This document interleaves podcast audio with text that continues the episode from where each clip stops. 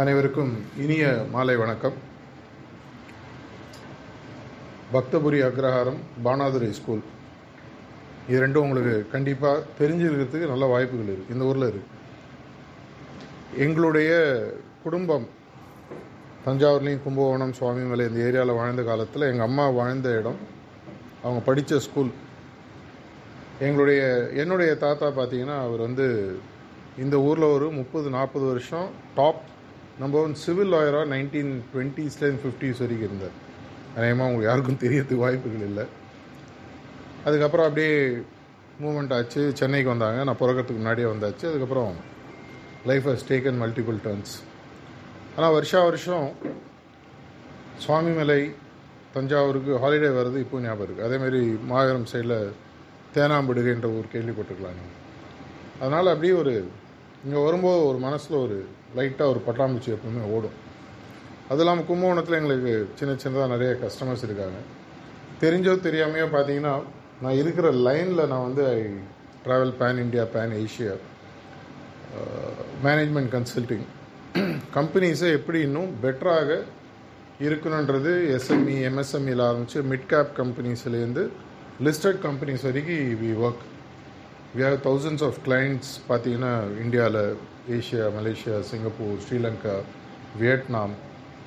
அதே மாதிரி ப்ரெசன்ஸ் இப்போது thanks to post pandemic during pandemic பார்த்தீங்கன்னா ஆல்மோஸ்ட் பேன் வேர்ல்டு என்னுடைய செஷன்ஸ் அட்டன் பண்ணுறவங்க நிறைய பேர் இருக்காங்க. ப்ரிடாமினண்ட்டாக அதில் நைன்டி நைன் பர்சன்ட் வியாபாரம் சம்மந்தப்பட்டதாக இருக்கும். எனக்கு வந்து பல முகங்களில் ஒரு முகம் நீங்கள் இன்றைக்கி பார்க்குறீங்க. அதில் சில முகங்கள் கலந்து வரும். வேறு வழி கிடையாது. வியாபாரத்தை பற்றி பேசாமல் ஆன்மீகத்தை பற்றி பேச முடியாது. ஆன்மீகத்தை பற்றி பேசாமல் வியாபாரத்தை பற்றி பேச முடியாது. ரெண்டுத்தையுமே ஒரு பேலன்ஸ் பண்ணக்கூடிய ஒரு டாப்பிக்காக தான் இது இருக்கும். உங்களுக்கு எவ்வளோ நேரம் தாங்குதோ அது வரைக்கும் நான் பேசுகிறேன் எனக்கு ட்ரெயின் பத்தரைக்கு தான். ஒன்றும் எனக்கு அவசரம் இல்லை. உங்களுக்கு அவசரம்னா முன்னாடியே சொல்லிவிடுங்க அப்புறம் கொஞ்ச நேரம் கழிச்சு ஏன்பா வாட்சை தான் பார்க்கல பின்னாடி கேலண்டர் பார்க்கலையான்னு கேட்கக்கூடாது. அதனால தான் கேலண்டரையும் எடுத்துட்டாங்கன்னு நினைக்கிறேன். வியாபாரம். பீட்டர் ட்ரக்கர் அப்படின்ற ஒருத்தருடைய பேர் அநேகமாக வியாபாரத்தில் இருக்கிறவங்க எல்லாருக்குமே தெரிஞ்சிருக்கும். கேள்விப்பட்டிருப்பீங்கன்னு நினைக்கிறேன். கரெக்டாக எல்லாமே நீங்கள் பிஎன்ஐ எஸ் எஸ்ஸில் நான் வந்து இன்ஃபேக்ட் பார்த்தீங்கன்னா ரெண்டாயிரத்தி நாலில் தான் முதல்ல எஸ் சாப்டர் ஆரம்பித்தாங்க மதுரையில். அதனுடைய இனாகரல் செஷன் அப்போ வந்து பண்ணது பார்த்தீங்கன்னா the then doctor APJ Abdul Kalam அதுக்கு அடுத்தது நெக்ஸ்ட்டு டாபிக் அவங்க தேடிட்டு இருந்தாங்க. பேன் இண்டியா யாரை கூப்பிடலாம் அப்படின்ற போது they had call me so அஃபிஷியலாக பார்த்தீங்கன்னா எஸ் சாப்டர் ஃபஸ்ட்டு ஃபஸ்ட் இங்கே யாராவது எஸ் மெம்பர்ஸ் இருக்கீங்களான்னு தெரியாது. நிறைய பேருக்கு ஒருவேளை என்னை பற்றி நீங்கள் கேள்விப்பட்டிருக்கலாம். இப்போ நான் வந்து எஸ்ஸை தாண்டி நிறைய தூரம் போயிட்டேன். எஸ்ஸை நிறைய பேர் கண்டுபிடிக்க ஆரம்பிச்சிட்டாங்க. கிட்டத்தட்ட ஒரு பதினேழு சாப்டர் அவங்க திறக்கிற வரைக்கும் பார்த்தீங்கன்னா இனாகரல் செஷன் அநேகமாக என்னோடதாக தான் இருக்கும். கோல் செட்டிங்கிற ஒரு கான்செப்டில் இருக்கும். அது மாதிரி எஸ் நான் தமிழ்நாடு ஃபுல்லாக எல்லா இடத்துக்கும் போயிருக்கேன். கும்போணம் சாப்டர் இனாகரேட் பண்ணும்போது ஐ டென்ட் கம் ஆனால் எனக்கு தெரிஞ்ச என்னுடைய பேனல் இருக்கிற நிறைய ஸ்பீக்கர்ஸ்லாம் வந்துட்டுருக்காங்கன்றது எனக்கு தெரியும். ஸோ அது மாதிரி பார்த்தீங்கன்னா வியாபாரத்தில் அங்கங்கே கொஞ்சம் கனெக்ஷன்ஸ் இருக்குது அங்கே எங்கே போனால் எப்படி எப்படியும் பார்த்தீங்கன்னா த வேர்ல்டு இஸ் வெரி ஸ்மால்னு சொல்லி சொல்லுவாங்க. ஸோ இந்த பீட்டர் ட்ரக்கர் அப்படின்றவர் என்ன சொன்னார்? வாட் இஸ் பிஸ்னஸ்ன்றதுக்கு ஒரு சிம்பிளான ஒரு லைன் இங்கிலீஷில் அவர் டெஃபினேஷன் கொடுத்தாரு. The purpose of business is to make profit அதுக்கப்புறம் அது நிறைய மாறிடுச்சு. அவர் சொல்லி ஒரு நாற்பது ஐம்பது வருஷம் ஆச்சு. எல்லா பி ஸ்கூல்லையும் பார்த்தீங்கன்னா அவங்க பேசுகிறதுனுடைய ஃபண்டமெண்டல் கான்செப்ட் டாப்பிக்னு எடுத்து பார்த்தீங்கன்னா வியாபாரம் என்பது ப்ராஃபிட் பண்ணுறதுக்கு லாபம் எடுப்பதற்குன்றது அவர் சொன்ன விஷயம்.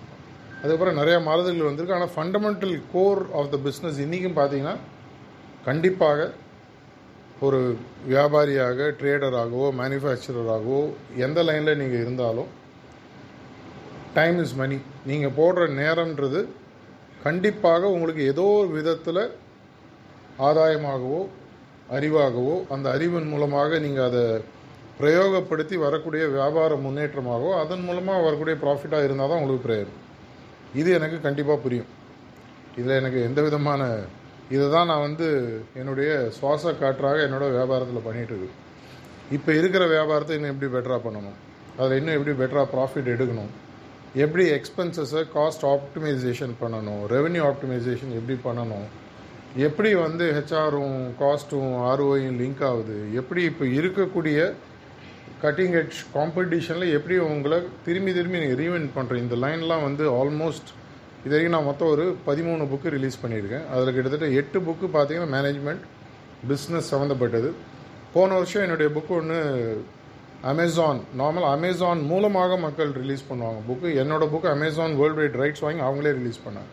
த ஸ்பிரிச்சுவல் சிஓன்ற ஒரு book that was one of the top five best sellers last year in India இது எல்லாத்துலேயுமே பார்த்தீங்கன்னா அநேகமாக எடுத்து போகக்கூடிய கருத்துக்கள் எல்லாமே வியாபாரத்தை எப்படி பண்ணணும்? Uh, இன்ஃபேக்ட் ரெண்டாயிரத்தி பதினேழில் பதினெட்டில் என்னுடைய ஒரு தமிழாக்கம் படுத்தப்பட்ட புக்கை ரிலீஸ் பண்ணது பார்த்தீங்கன்னா அப்போ இருந்த முதலமைச்சர் திரு இபிஎஸ் அவர்கள். அது மாதிரி எங்கே போனாலும் ஏதோ ஒரு இடத்துல வியாபாரத்தில் வந்து என்னுடைய கருத்துக்கள் வந்து இணைஞ்சது. ரெண்டு மூணு புக்குகள் நான் வந்து ஆன்மீகம் சம்மந்தப்பட்டு எழுதியிருக்கேன். லேட்டஸ்ட்டாக வந்த புக்கு ஆக்சுவலாக பார்த்தீங்கன்னா எண்ணமெல்லாம் ஆன்மீகன்ற புக்கு ஒரு நாலு மாதம் முன்னாடி ரிலீஸ் ஆச்சு. அடுத்த புக்கு எழுதிட்டுருக்கேன். அநேகமாக மார்ச் இல்லை ஏப்ரல் இது ரிலீஸ் ஆகும். வருஷத்துக்கு ஒரு புக்கு தான் நார்மலாக டார்கெட் வச்சுருக்கிறது நான் ஏற்கனவே பெண்டிங் பைப் லைனில் ஒரு அஞ்சாறு புக்கு இருக்குது அது பாட்டுக்கு ஒரு ஃபேக்ட்ரி அது தனியாக ஓடிட்டுருக்கு இதெல்லாம் எதுக்காக நான் உங்களுக்கு சொல்கிறேன் அப்படின்னு பார்த்தீங்கன்னா going back to Peter ட்ரக்கருடைய quotation purpose of business is to make profit அப்படின்னா ப்ராஃபிட்ன்றது ஒரு end result or one of the by ப்ராடக்ட்ஸ்னு வச்சுக்கோங்க. அதுதான் முக்கியமான அது முக்கியம் ஆனால் அது மட்டுமே முக்கியம் அல்ல. இப்போ உதாரணத்துக்கு நம்ம வீட்டில் இன்றைக்கி போகிறோம் நைட்டு சமைக்கிறாங்கன்னு சொன்னால் அது சமைச்சு நம்ம வாயில் டேஸ்ட்டாக இருக்கணுன்றது ஒரு என் ரிசல்ட் நியூட்ரிஷனாக இருக்கணுன்றது ஒரு என் ரிசல்ட் ஆனால் அது பண்ணுறதுக்கு ஆயிரக்கணக்கான ப்ராசஸஸ் இருக்குது அந்த ரா மெட்டீரியல் சூஸ் பண்ணுறதுலேருந்து அந்த வெஜிடபிள்ஸ் வாங்குறதுலேருந்து எவ்வளோ நேரம் ஊற வைக்கணும் எப்படி கட் பண்ணணும் எந்த மாதிரி சாப்பிட்டா உடலில் நம்மளுக்கு உபாதைகள் கம்மியாக இருக்கும். வயசாக வயசாக லா ஆஃப் டிமினிஷிங் ரிட்டர்ன்ஸ் எக்கனாமிக்ஸில் எல்லாருக்கும் தெரியும். இருபது வருஷம் முன்னாடி உடம்பு கேட்டதை இன்றைக்கி உடம்பு கேட்குறதில்ல சாப்பாட்லேயும் சரி உடல் சம்மந்தப்பட்ட மற்ற எக்ஸசைஸ்லேயும் சரி. அப்போ சர்வசாதாரணமாக ஹாஃப் மேரத்தான் ஃபுல் மேரத்தான்லாம் ஓடுறவங்களாம் இருக்காங்க. இப்போல்லாம் நம்மளுக்கு மாடிலேயும் கீழே வந்தாலே மேரத்தான் மாதிரி மூச்சு வாங்குது. அந்த மாதிரி இருக்கக்கூடிய காலகட்டத்தில் நீங்கள் பார்த்தீங்கன்னா நிறையா விஷயங்களை will have to learn unlearn and keep moving சொல்லி சொல்லுவாங்க. இப்படி இருக்கும்போது முக்கியமாக இந்த தொடர்ச்சியான ப்ராஃபிட்ஸை நம்ம எடுக்கிறதுக்கு போன வருஷம் நீங்கள் ஒரு டார்கெட் வச்சிங்கன்னா எஸ் மெம்பர்ஸுக்கு தெரியும். உங்களுடைய uh, ஓத்தில் என்ன நீங்கள் வருஷம் வருஷம் சொல்கிறீங்க மினிமம் தேர்ட்டி பர்சன்ட் நான் அந்த ஓத்து எழுதும்போது அதெல்லாம் பார்த்து நான் வந்து இன்புட்ஸ்லாம் கொடுத்துருக்கேன் எனக்கு தெரியும். தேர்ட்டி பர்சன்ட் ஆனால் நீங்கள் தேர்ட்டி பர்சன்ட்லாம் இன்றைக்கி முடிஞ்சு போச்சு. அதை விட பெருசாக யோசிக்கிறாங்க. இன்றைக்கி வந்து இந்தியா வந்து எப்படின்னு பார்த்தீங்கன்னா start up capital of the வேர்ல்டாக மாறிட்டுருக்கு. நரேந்திர மோடி ரீசெண்டாக வந்து ஃபைவ் ட்ரில்லியன் டாலர் எக்கானமி போகிறதுக்கு இந்தியாவுக்கு என்ன தேவை அப்படின்னு சொல்லியிருக்காருன்னு பார்த்தீங்கன்னா ஆயிரம் யூனிகார்ன்ஸ் வேணும்னு சொல்லியிருக்காரு. யூனிகார்ன்றது உங்களுக்கு தெரியும் இல்லையா? யூனிகார்னா என்ன measure fastest growth to one billion dollars ஒரு பில்லியன் டாலர்ன்றது கிட்டத்தட்ட அமெரிக்கன் டாலரோடு ஈக்குவேட் பண்ணி பார்த்தீங்கன்னா எட்டாயிரம் கோடி. ஃபாஸ்டஸ்ட் இருபத்தஞ்சி வருஷம் இல்லை. எடுத்தால் one year two year three years five இயர்ஸில் இப்போ தான் நம்ம ரீசெண்டாக ஹண்ட்ரட் யூனிகார்ன்ஸை க்ராஸ் பண்ணிடுவோம் ஸோ ஃபைவ் ட்ரில்லியன் டாலர்ஸை தே தேடி போகணும்னு சொன்னால் ஆயிரம் யூனிகார்ன் நைன் ஹண்ட்ரட் யூனிகார்ன்ஸ் ஆனால் ஒரு யூனிகார்ன் உருவாகும் பொழுது அதை சுற்றி அந்த எக்கோ சிஸ்டம் உருவாகும். ஒரு ஆள் மட்டும் சக்ஸஸ்ஃபுல்லாக இருக்க முடியாது. அவருடைய உதாரணத்துக்கு நாங்கள் ஹிண்டை ஆட்டோமொபைல்ஸ் சென்னையோட நிறையா ஒர்க் பண்ணுறோம் அங்கே பார்த்தீங்கன்னா அவங்களோடதெல்லாம் வந்து ஒரு structured way of doing things இதெல்லாம் வந்து நம்மளால் நினச்சி கூட பார்க்க முடியாத பல விஷயங்கள் அவங்க பல நாட்களுக்கு முன்னாடியே பல வருஷங்களுக்கு முன்னாடியே பண்ணிட்டாங்க. உதாரணத்துக்கு ஒரு சின்ன கான்செப்ட் ஜேஐடின்றது எவ்வளோ பேர் கேள்விப்பட்டிருக்கீங்க? வந்துட்டு நான் கோட் வேர்ட் தான் சொல்லுவேன் அது புரிஞ்சிடுச்சுன்னா உங்களுக்கு தெரியணும் அதை ஃபுல்லாக சொல்லிட்டு எப்படின்னு தெரியும்னு சொல்லிவிடு ஜேஐடினா ஜஸ்டின் டைம் சொல்லி சொல்லுவாங்க. ஜஸ்டின் டைம்னா என்ன? ரொம்ப சிம்பிளாக சொல்லணும்னா ஆயிரத்தி தொள்ளாயிரத்தி தொண்ணூறில் டெல் கார்பரேஷன் நீங்கள் கேள்விப்பட்டிருப்பீங்க லேப்டாப்ஸ் இதெல்லாம் வந்து ரொம்ப ஃபேமஸ் அவங்க.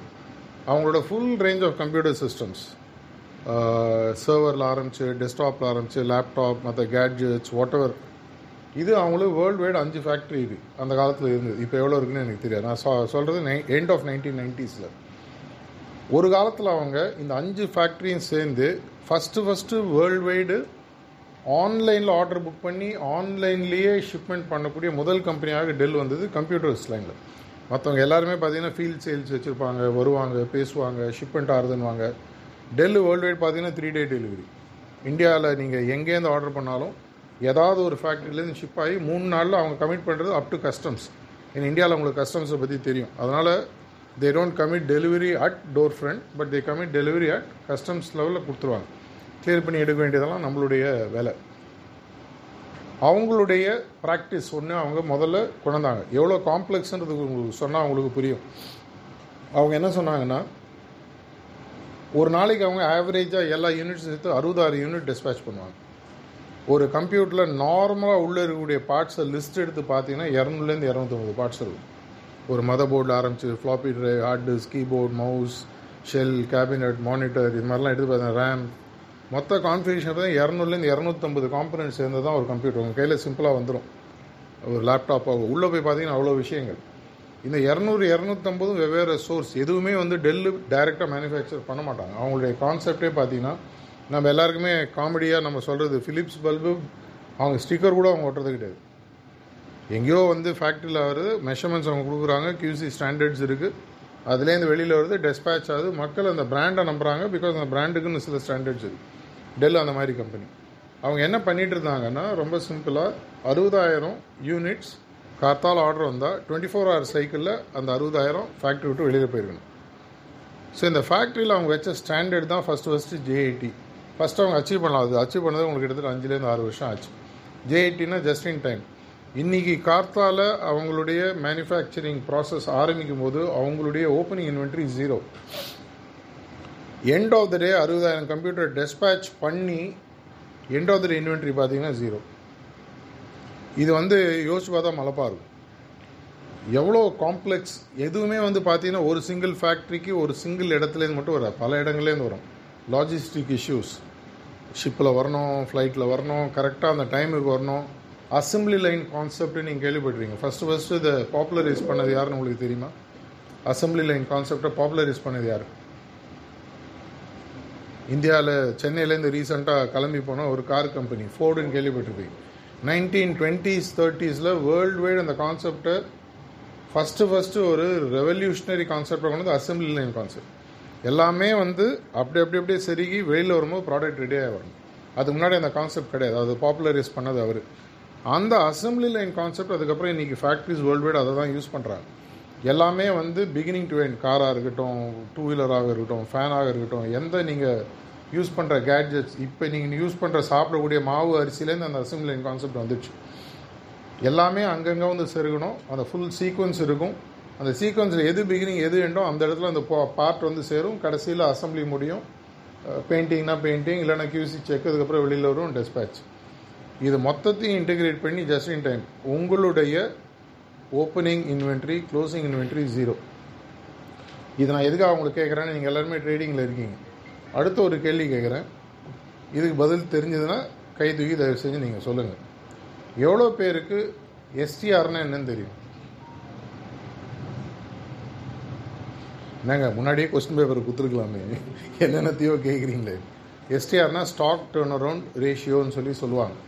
ஸ்டாக் டு அரவுண்ட் ரேஷியோனா என்ன?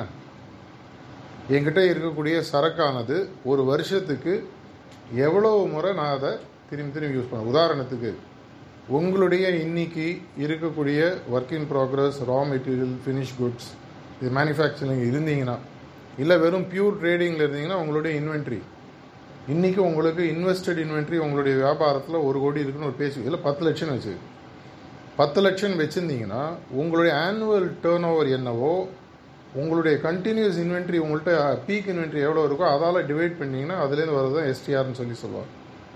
நார்மலாக நார்மலாக நான் பார்த்த ட்ரேடிங் கம்யூனிட்டி நிறைய ரீட்டைல் ஷோரூம்ஸ் ட்ரேடிங் இதுக்கெலாம் நாங்கள் கன்சல்டிங் பண்ணிடுவோம் அவங்களோட எஸ்டிஆர் ஆக்சுவலாக பார்த்தீங்கன்னா ரெண்டு இதில் ரெண்டரை தான் இருக்கும். ஆர்ஏஐ கேள்விப்பட்டிருக்கீங்களா? ரீட்டைல் அசோசியேஷன் ஆஃப் இந்தியா இதில் எவ்வளோ பேர் மெம்பராக இருக்கீங்க? மெம்பர் கண்டிப்பாக ஆகணும். எதனாலன்னா இந்த மாதிரி இருக்கக்கூடிய கான்செப்ட்ஸும் பிரின்சிபல்ஸும் உங்களுக்கு அவங்க ஃப்ரீயாகவே சொல்லித்தராங்க. அஃப்கோர்ஸ் மெம்பர்ஷிப் சார்ஜ் இருக்குது ரீட்டைல் அசோசியேஷன் ஆஃப் இந்தியாவுடைய ஸ்டாண்டர்ட் ஒரு ட்ரேடிங் கம்பெனிக்கு பார்த்தீங்கன்னா எஸ்டிஆர் மினிமம் சிக்ஸாவது இருக்கணும். அப்படின்னா என்ன அர்த்தம்? உங்களுக்கு பத்து லட்சம் சரக்கு இருந்ததுன்னா ஆறு முறை அதை நீங்கள் ரொட்டேட் பண்ணி விற்றுருக்கணும் அறுபது லட்ச ரூபா டர்ன் ஓவர் ரொம்ப சிம்பிள். ஆல்டர்னேட்டாக பாருங்கள் உங்களுடைய last year closing turn over எடுத்து எவ்வளோ க்ளோசிங் இன்வென்ட்ரி இருந்தது எடுத்து பார்த்து பார்த்தீங்கன்னா உங்களோட எஸ்டிஆர் தெரிஞ்சிடும் நிறையா பேர் மாட்டின் முழிக்கிறதே பார்த்தீங்கன்னா இந்த simple basic concepts of inventory இதுக்கும் ஹார்ட்ஃபுல்னஸ் ப்ராக்டிஸ்க்கு மெடிடேஷன் எங்கே கனெக்ஷன் வருதுன்னு நான் வரேன். ஏன்னா ட்ரெயின் போகிற வரைக்கும் டைம் இருக்கு இல்லையா?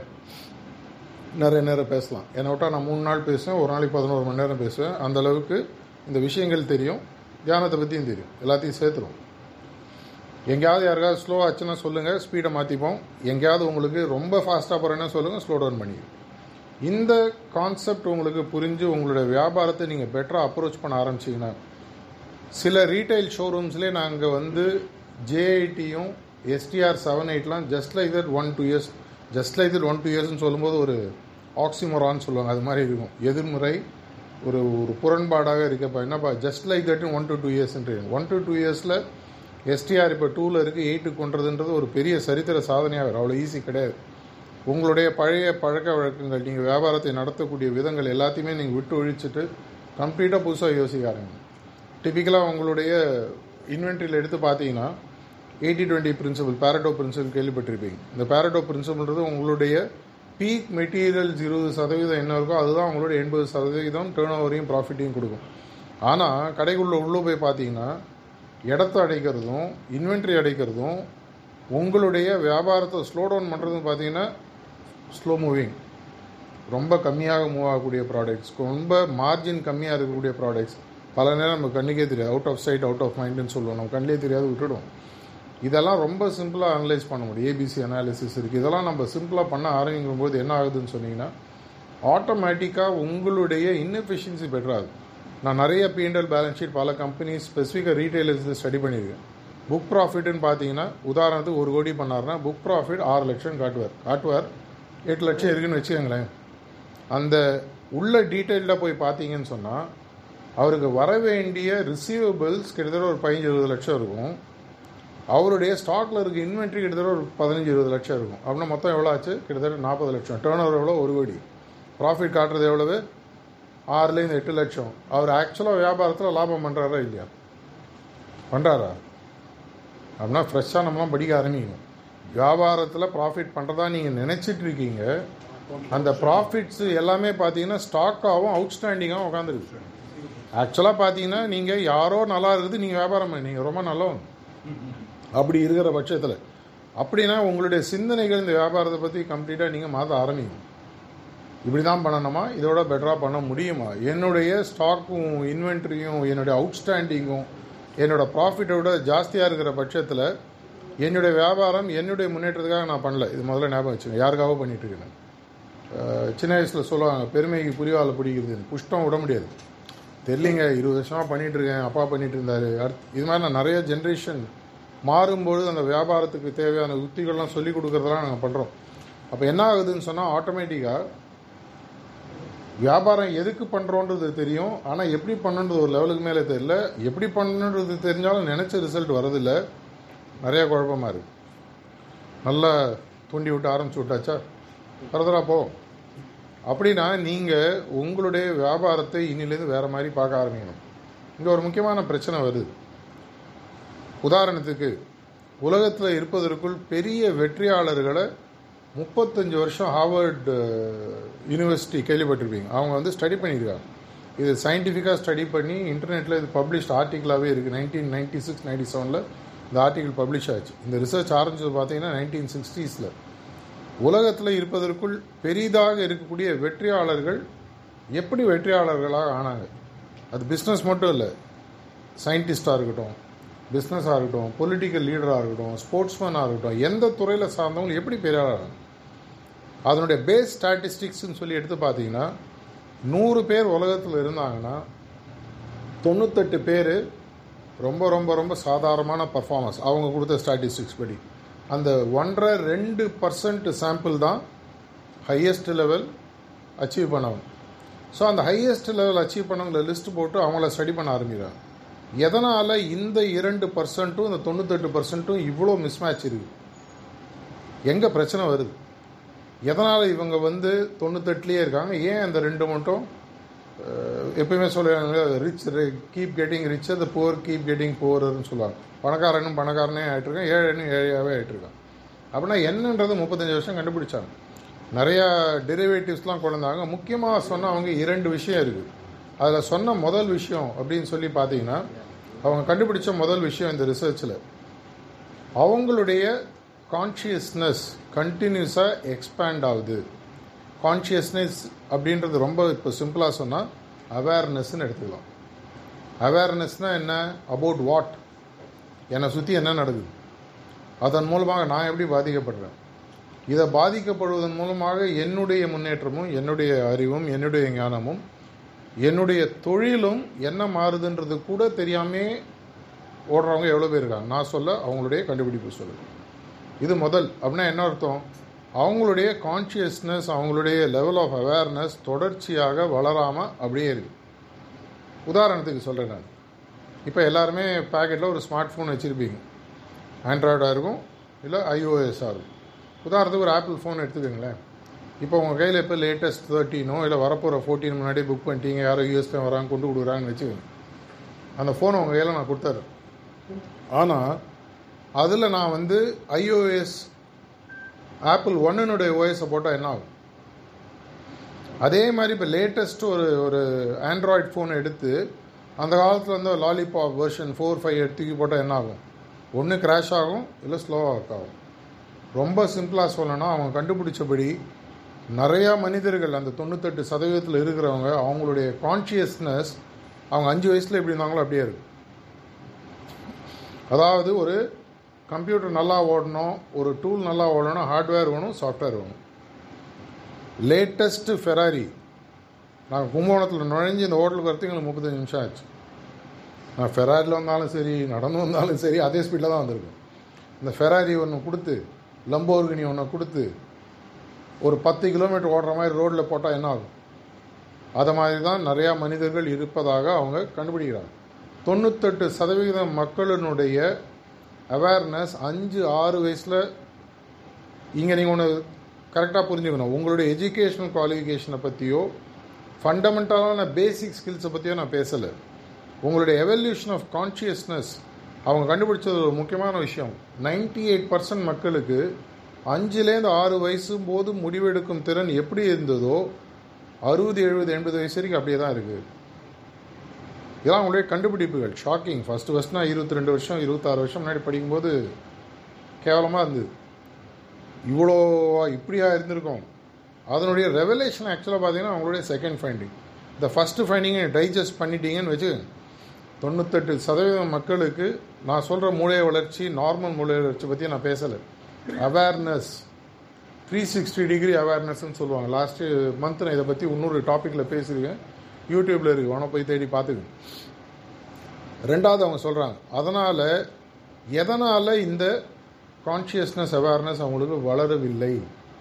அப்படின்றத கண்டுபிடிக்கிறாங்க. சாம்பிள் எடுக்கிறாங்க. எண்பது நாடுகள் பல பல படித்த மனிதர்கள் படிக்காத மனிதர்கள் மேதைகள் எல்லாரையும் ஸ்டடி பண்ணுறாங்க ரைட் ஃப்ரம் செத்து போனவங்களா நியூட்டனில் ஆரம்பித்து ஐன்ஸ்டீனில் ஆரம்பித்து எல்லாரையும் ஸ்டடி பண்ணி ரொம்ப சிம்பிள் நான் வந்து ஓவர் சிம்பிளிஃபை பண்ணுறேன்னு நினச்சிக்காதீங்க. அவங்க சொன்ன சாராம்சத்தை சொல்கிறேன் டீட்டெயில் ரிப்போர்ட் ரொம்ப பெருசாக இருக்கும். அவங்க சொன்ன ஒரே சிம்பிள் இதை கேட்டிங்கன்னா ஆக்சுவலாக நீங்கள் முதல்ல ஷாக்காக இருக்கும். ஆனால் அதுக்கு பின்னாடி ஒரு பெரிய தாத்பரியம் ரெண்டாவது கேள்வி என்ன தெரியுமா? என்ன பதில் தெரியுமா அவங்க சொல்கிறாங்க எதனால இவங்களுடைய கான்ஷியஸ்னஸ் அவேர்னஸ் எக்ஸ்பேண்ட் ஆகலை? ஏன் ஓஎஸ் இன்னும் அஞ்சாவது வயசு ஓஎஸ்லேயே இருக்குது அப்படின்றது ரொம்ப சிம்பிளான ஒரு பதில் சொன்னாங்க. இதுக்கு அவங்க எடுத்துன்றது கிட்டத்தட்ட முப்பத்தஞ்சு வருஷம். நாம் கேள்விகள் கேட்பது இல்லை. ரொம்ப சிம்பிளான ஸ்டேட்மெண்ட்டாக இருக்கும். உள்ளே இறங்கினீங்கன்னா இதனுடைய டெப்த் உங்களுக்கு புரிய ஆரம்பிக்கும். சாம்பிள் நான் சொல்கிறேன் நம்ம கடைசியாக கேள்வி கேட்டது எப்போ? நார்மலாக ஏன்பா பர்ஃபார்ம் பண்ணல? ஏன் இந்த பில்லை போடல? இதெல்லாம் கேள்வி கிடையாது. தயவு செஞ்சு புரிஞ்சுங்க. இதெல்லாம் வந்து ஒரு பேசிக் பிஸ்னஸ் ரன் பண்ணுறதுக்கு நம்ம பண்ணக்கூடிய டிரான்சாக்ஷன்ஸ் அவங்க ரிசர்ச் படி அவங்க என்ன சொல்கிறாங்கன்னா மூணுலேருந்து அஞ்சு வயசுக்கு அப்புறம் மனிதர்கள் கேள்வி கேட்கும் பழக்கத்தை விட்டுறாங்க. ஏன்னு சொன்னால் நம்ம வளரக்கூடிய குடும்பம் இருக்கக்கூடிய சொசைட்டி இருக்கக்கூடிய அந்த கம்ப்ளீட் என்விரான்மெண்ட் வரோம் ப்ளஸ் டூ முடிக்கிறோம் கிராஜுவேஷன் முடிக்கிறோம் வேலைக்கு போகிறோம் இல்லை அப்பா அம்மா வியாபாரத்தில் இருக்கிறாங்க உள்ளே வரோம். எங்கே எப்போ சின்ன வயசில் நீங்கள் ஒரிஜினலாக கேள்வி கேட்டாலும் முதல்ல உங்களுக்கு கிடைக்கக்கூடிய பதில் என்ன? வாய முன்னு சொல்கிறது சரி. நானே கேட்டதுக்கிட்டே இருந்தீங்கன்னா வாய் தருகிற ஒன்று அவருக்கு தெரியாது. நான் உதாரணத்துக்கு ஒரு சிம்பிளாக ஒரு கேள்வி கேட்குறேன். தெரிஞ்சால் பதில் சொல்கிறேன் வாட் இஸ் வாட்டர் தண்ணினா என்ன? குடிக்கிற தண்ணியில் இந்த தண்ணி. தண்ணினா என்ன? சொல்லுங்கள் பாபா. ஹெச் டூ ஓன்னு சொல்லுவீங்க. உங்களுடைய கெமிக்கல் காம்போசிஷன் தான் சொல்ல முடியும். இதெல்லாம் பேசிக் கொஸ்டின்ஸ் சூரியன்னா என்ன? ஏன் இந்த பிரபஞ்சம் உருவாச்சு? எல்லா தலையிலையும் ஆப்பிள் விழுதில்லை எல்லா தலையும் எவ்வளோ விழுதில்லை நியூட்டன் தலையிலையும் ஆப்பிள் விழுந்ததில்ல அவர் என்ன கேட்டார்? மரத்துலேன்னு கட்டார் ஆப்பிள் ஏன் கீழே வருது? ஏன் சைடில் போகல ஏன் மேலே போகல அந்த ஒரு கொஸ்டினை வச்சு ஒரு அஞ்சு பத்து வருஷம் சுற்றுறாரு law of gravity law of gravity முன்னாடி இருக்குது இருக்கிறதுனால தான் அது விழுது. ஆனால் அதை அவர் கண்டுபிடிக்கிறார். Law of கிராவிட்டின்னு கண்டுபிடிக்கிறார். ஒவ்வொரு பெரிய கண்டுபிடித்தலும் வியாபார கண்டுபிடிப்பாக இருந்தாலும் சரி பொருள் கண்டுபிடிப்பாக இருந்தாலும் சரி இன்னைக்கு இந்த அறையில் நம்ம இருக்கக்கூடிய ஒரு ஒரு ரவுண்டு அப்படியே சுற்றி பாருங்கள் கிட்டத்தட்ட ஒரு இருபத்தஞ்சு ஆப்ஜெக்ட் இங்கே இருக்கிறது எழுபது எண்பது வருஷத்துக்கு முன்னாடி கிடையாது. ஸ்பீக்கர் லைட் இன்டீரியர்ஸ் ஏசி எதை வேணால் எடுத்து பாருங்கள் எதுவுமே எழுபது எண்பது வருஷம் முன்னாடி கிடையாது. அப்படின்னா இதை கண்டுபிடிச்ச எவனோத்தான் யோசிச்சிருக்கான்ல? கேள்வி கேட்டிருக்கான். வெறுனை யோசிக்கல கேள்வி கேட்டிருக்கான். நம்ம கடைசியாக நம்மளையே இல்லை மற்றவங்கள எப்போ கடைசியாக கேள்வி கேட்டோம்? நான் ஏன் இப்படி இருக்கேன்? எப்பாவது கேட்டிருக்கேன் நான் என்ன இல்லை? உங்களுக்கு ஏன்பா நீ ஆமாம் நீ ஏன்பா இப்படி இருக்க? நம்ம ஏன் இப்படி இருக்கோம்? ஏன் என்னுடைய தன்மை இன்னும் மாறல? ஏன் என்னுடைய திங்கிங் இன்னும் பெருசாக எண்ட் ஆஃப் த டே இதுதான் அங்கே வந்து நம்ம கனெக்ட் ஆக போது வரப்போகிறோம் எண்ட் ஆஃப் த டே நான் அதை பற்றி யோசித்தேனா நேற்று இருந்ததோட நான் ஏன் இன்னைக்கு பெட்டராக இல்லை? எப்போ அது மாதிரி யோசிச்சுக்கணும் அதுக்கு நான் என்ன பண்ணணும்? நம்மளுடைய கேள்விகள் எல்லாமே பார்த்தீங்கன்னா நார்மலாக ஏற்கனவே எல்லாரும் கேட்ட கேள்வியாக தான் இருக்கும். இவங்க இந்த மனிதர்கள் எல்லாருமே அவங்க கேட்ட கேள்விகள் இது வரைக்கும் யாரும் கேட்காத கேள்விகளாக இருக்கும்.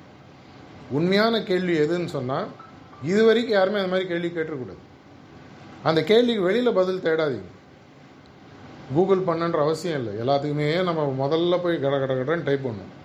ஏற்கனவே பத்து பேர் தேடினாலும் ஆட்டோ சர்ச்சில் கம்ப்ளீட் வேறு ஆகும். அப்போயே தெரியும் இது ஏற்கனவே வந்து தேட்டான்னு தெரியும். எப்போ கூகுளில் ஆட்டோ சர்ச் கம்ப்ளீட் ஆக ஆரம்பிக்குதோ அது ஃபஸ்ட் இண்டிகேஷன் உங்களுக்கு முன்னாடி இதை பற்றி ஒருத்தன் யோசிச்சு கேட்டான். உங்களுடைய கேள்வி அந்த கூகுள் பாக்ஸில் டைப் பண்ணால் கூட ஆட்டோ கம்ப்ளீட் ஆகக்கூடாது.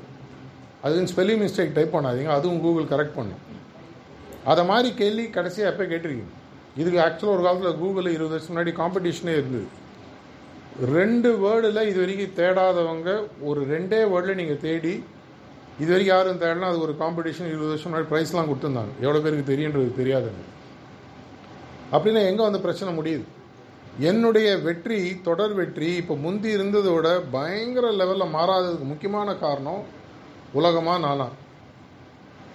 இல்லை எனக்கு இது போகிறோம் I am happy I am contented அது வேற விஷயம். நான் உங்களை பேராசைப்பட சொல்ல இன்றைக்கி பத்து கோடி டேர்ன் ஓவர் பண்ணுறேன் நாளைக்கு ஆயிரம் கோடி பண்ணோம் ஆசைப்படு பேராசைப்பட்டு அழி தப்பு பண்ணு அதெல்லாம் நான் சொல்லவே இல்லை.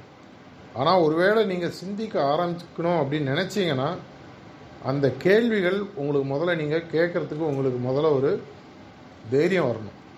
ஏன்னா இந்த பல கேள்விகள் கேட்கும்போது நமக்கு கூனி குறுகி அசிங்கப்படும் அது மாதிரி நான் என்னை பற்றி நிறைய கேட்டுருக்கேன் அதெல்லாம் வெளியில் சொல்ல முடியாது. ஆனால் எனக்கு தெரியும் அந்த கேள்விகள்லாம் பதில் கிடைக்கும் போது தான் எனக்குள்ளே பல மாறுதல்கள் வர ஆரம்பிச்சு அது பொருளாதார மாறுதல்களாக இருக்கட்டும் ஆன்மீக மாறுதல்களாக இருக்கட்டும் அறிவு சம்பந்தப்பட்ட மாறுதல்களாக இருக்கட்டும் ரொம்ப சிம்பிளான கேள்வி. குழந்தைகள் கேட்கக்கூடிய ஒரே கேள்வி ஏன்? ஒரே கேள்வி. எது நடந்தாலும் ஏன்? மற்றவங்கள உங்களை கேளு. மற்றவங்கள கேட்குறது ஈஸி ஏன்னா மற்றவனை கேட்டால் ஒன்று அவன் சம்பளம் வாங்குறவனாக இருப்பான் நம்ம சப்ளையராக இருப்பான் இல்லை பதில் ஏதோ ஒன்று வாயில் வந்து சொல்லுவான் போயிடும். டிரான்சாக்ஷனலாக போயிடும். பணம் பாட்டுக்கு வரட்டும். ஒரு நாளைக்கு ஒரு பதினஞ்சு இருபது நிமிஷம் ஒதுக்குங்க. இது வரைக்கும் உங்களை கேட்காத கேள்விகளை கேட்க ஆரம்பிங்க. அதுக்கு உங்களுக்கு முதல்ல தைரியம் இருந்ததுன்னா இதுக்கப்புறம் சொல்கிறதெல்லாம் இன்னும் உங்களுக்கு இன்ட்ரெஸ்டிங்காக இருக்கும். அப்படி இல்லைன்னா அது வெறும் ஷோயா பக்தர் போடுமோ டக் பண்ணி பால் மேலே போகிற மாதிரி போயிட்டுருக்கு எதனால் இவ்வளோ பீடிகை அப்படின்னு சொன்னால் ஒன்று நீங்கள் உங்களுடைய வியாபாரத்துலேயும் உங்களுடைய வாழ்விலையும் பெரிய லெவலில் நீங்கள் வெற்றி பெறணும். அதுதான் முக்கியம். ஏன்னா ஒரு தடவை பில்கேட்ஸை வந்து இருபது வருஷத்துக்கு முன்னாடி பார்த்தீங்கன்னா வியாபாரத்துலேயும் வெளியில் போயிட்டார். அவர் ரிட்டையர் ஆகி ஃபவுண்டேஷன்ஸ்லாம் ஆரம்பித்து ஜாலியாக ரிட்டையர்ட் லைஃப் லீட் பண்ணுன்னு சொல்லி வெளியில் போனார். அப்போது ஒரு டுவெல் இயர்ஸ் பேக்கோ டென் இயர்ஸ் பேக்கோ அவருக்கு ஒரு மென்டர் எல்லாருமே பார்த்தீங்கன்னா மென்டர்ஸ் கோச்சஸ்ன்னு வச்சுருப்பாங்க. அவர் வந்து கேட்குறா நீ திரும்பி பிஸ்னஸில் ஏதாவது ஒரு வழியில் நீ பேக் உள்ளே வரணும். இப்போ பில்கேட்ஸ் ஆட்டோ சொல்கிறான் எனக்கு எந்த விதமான ஆசையில் இப்போ சம்பாதிச்சேன் பாரு நூற்றம்பது கோடி நூறு கோடி இது இது எப்படி நூறு பில்லியன் சாரி நூறு கோடி இல்லை இது எப்படி செலவழிக்குதுன்னு எனக்கு தெரியல. சும்மா தெருல உட்காந்து தூக்கி போட்டால் கூட பத்து ஜென்மம் ஆகும். அப்போ ஒரு முக்கியமான ஒரு விஷயம் அவருக்கு சொல்கிறார் அந்த மென்டர் அதனால தான் பில்கேட்ஸ் திரும்பி உள்ளே வராரு. வியாபாரத்தில் வந்து இன்றைக்கி நிறைய புது புது இன்வெஸ்ட்மெண்ட்ஸ் அவரை பற்றி நிறைய கான்ட்ரவர்சி இருக்குது அதெல்லாம் வேறு விஷயம். அதை பற்றி நம்ம உள்ளே போக போகிறதில்ல இது எல்லாமே பார்த்தீங்கன்னா இமேஜினேஷன் ஆஃப் கான்ஸ்பிரசி தியரிஸ்ன்னு சொல்லுவாங்க. அதை விட்டுருங்க. அவர் அப்போது கேட்குறாரு நான் என்ன பண்ணேன்னு சொல்கிறேன் உனக்கு என்னுடைய எண்ணப்படி உனக்கு ஒன் ட்ரில்லியன் டாலர் சம்பாதிக்கிறதுக்கான பொட்டென்ஷியல் இருக்குது அவருடைய மென்டர் சொல்கிறார் அப்பா பில்கேட்ஸினுடைய சொத்து மதிப்பு எண்பது தொண்ணூறு பில்லியன் டாலர் இருக்குன்னு வச்சுக்கோங்க. உனக்கு ஒன் ட்ரில்லியன் ஒன் ட்ரில்லியன் டாலர்னால் தௌசண்ட் பில்லியன் ஒரு பில்லியன்றது எவ்வளோ? எட்டாயிரம் கோடி. ஆயிரத்தால பெரிய பாருங்கள் எவ்வளோ ஜீரோன்றது யோசிக்கிறதுக்கே நமக்கு டைம் ஆகும். அந்த பொட்டென்ஷியல் உனக்கு இருக்குது அப்போ அவர் திரும்பி கேட்குறாரு எனக்கு அவ்வளோ தேவையில்லை நான் எதுக்கு சம்பாதிக்கணும்? அப்போ ஒரு முக்கியமான ஒரு விஷயத்த சொல்கிறார் இது நீ உனக்காக நீ சம்பாதிக்க போகிறதில்ல சம்பாதியன்றது ஆட்டோமேட்டிக்காக நடக்கும். ஆனால் ஒரு ஒன் ட்ரில்லியன் வெல்த்தை நோக்கி நீ போகும்போது உலகத்தில் புது புது ப்ராடக்ட்ஸ் புது புது சர்வீசஸ் புது புது விஷயங்கள் ஆட்டோமேட்டிக்காக உருவாகும் அந்த எக்கோசிஸ்டம் உருவானால் தான் நீ பணம் சம்பாதிக்க முடியும். நீ ஒரு ப்ராடக்ட்டோ சர்வீஸோ நீ உருவாக்கினா தான் மற்றவங்க அதை வாங்கும் பொழுது தான் பொருளாதாரம் இம்ப்ரூவ் ஆகும்.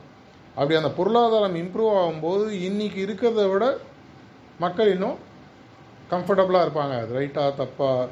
இதன் மூலமாக உங்களுக்கு நிஜமாகவே யூஸ் இருக்கா இல்லையா? அது டம்மி ப்ராடக்டாக ஆக்சுவல் ப்ராடக்ட் அதெல்லாம் தனி டிஸ்கஷன் அதில் வந்து அவர் இறங்கி பண்ண ஆரம்பிக்கிறாரு இன்றைக்கி அவருடைய வளர்ச்சியை பார்த்துட்டே வாங்க இதே மாதிரி தான் எலான் மஸ்காக இருக்கட்டும் நம்ம ஊரில் இருக்கிற நம்மளோட ஓன் ஹோம் கிரவுண்டு அம்பானிஸாக இருக்கட்டும் டாட்டாஸாக இருக்கட்டும் ஏன் நிறுத்த மாட்டேன்றாங்க? நிறுத்து தெரியலையா? இல்லை சம்பாதிச்சது போருன்ற திருப்தி இல்லையா? நிறைய பேர் அந்த மாதிரி பேரோட நான் இன்ட்ராக்ட் பண்ணியிருக்கேன். நிறைய பேரோட நான் கோச்சிங் பண்ணியிருக்கேன். நிறைய பேர்கிட்ட பல விஷயங்கள் பேசி நானும் கற்றுட்ருக்கேன் இதில் தெரிஞ்ச முக்கியமான விஷயம். அவங்க லைஃப்பில் ஏதோ பெருசாக பண்ணணும் பெருசாக விட்டுட்டு போகணுன்ற எண்ணத்தில் தொடர்ச்சியாக இருக்காங்க. நிறைய கேள்விகள் கேட்டுகிட்டே இருக்காங்க. நம்மலாம் எதாவது ஒன்றத்தை பார்த்துட்டு என்ன ஏன்பா இப்படி நடந்துங்க? அவங்க வந்து ஏன் இது மாற்றி அமைக்க முடியாது? எப்படி மாற்றி அமைக்கலாம்? இதன் மூலமாக உலகத்துக்கு நான் என்ன கொண்டு போக முடியும்? இதன் மூலமாக உலகத்தில் என்ன மாற்றத்தை கொண்டு வர முடியும்னு யோசிக்க ஆரம்பிக்கிறேன் ப்ராடக்ட்ஸும் சர்வீசஸும் மார்ஜினும் பை ப்ராடக்ட்டும் ஆட்டோமேட்டிக்காக வர ஆரம்பிக்குது. இது நீங்கள் பண்ணணுமா வேணாமா? எப்போ பண்ணணும்?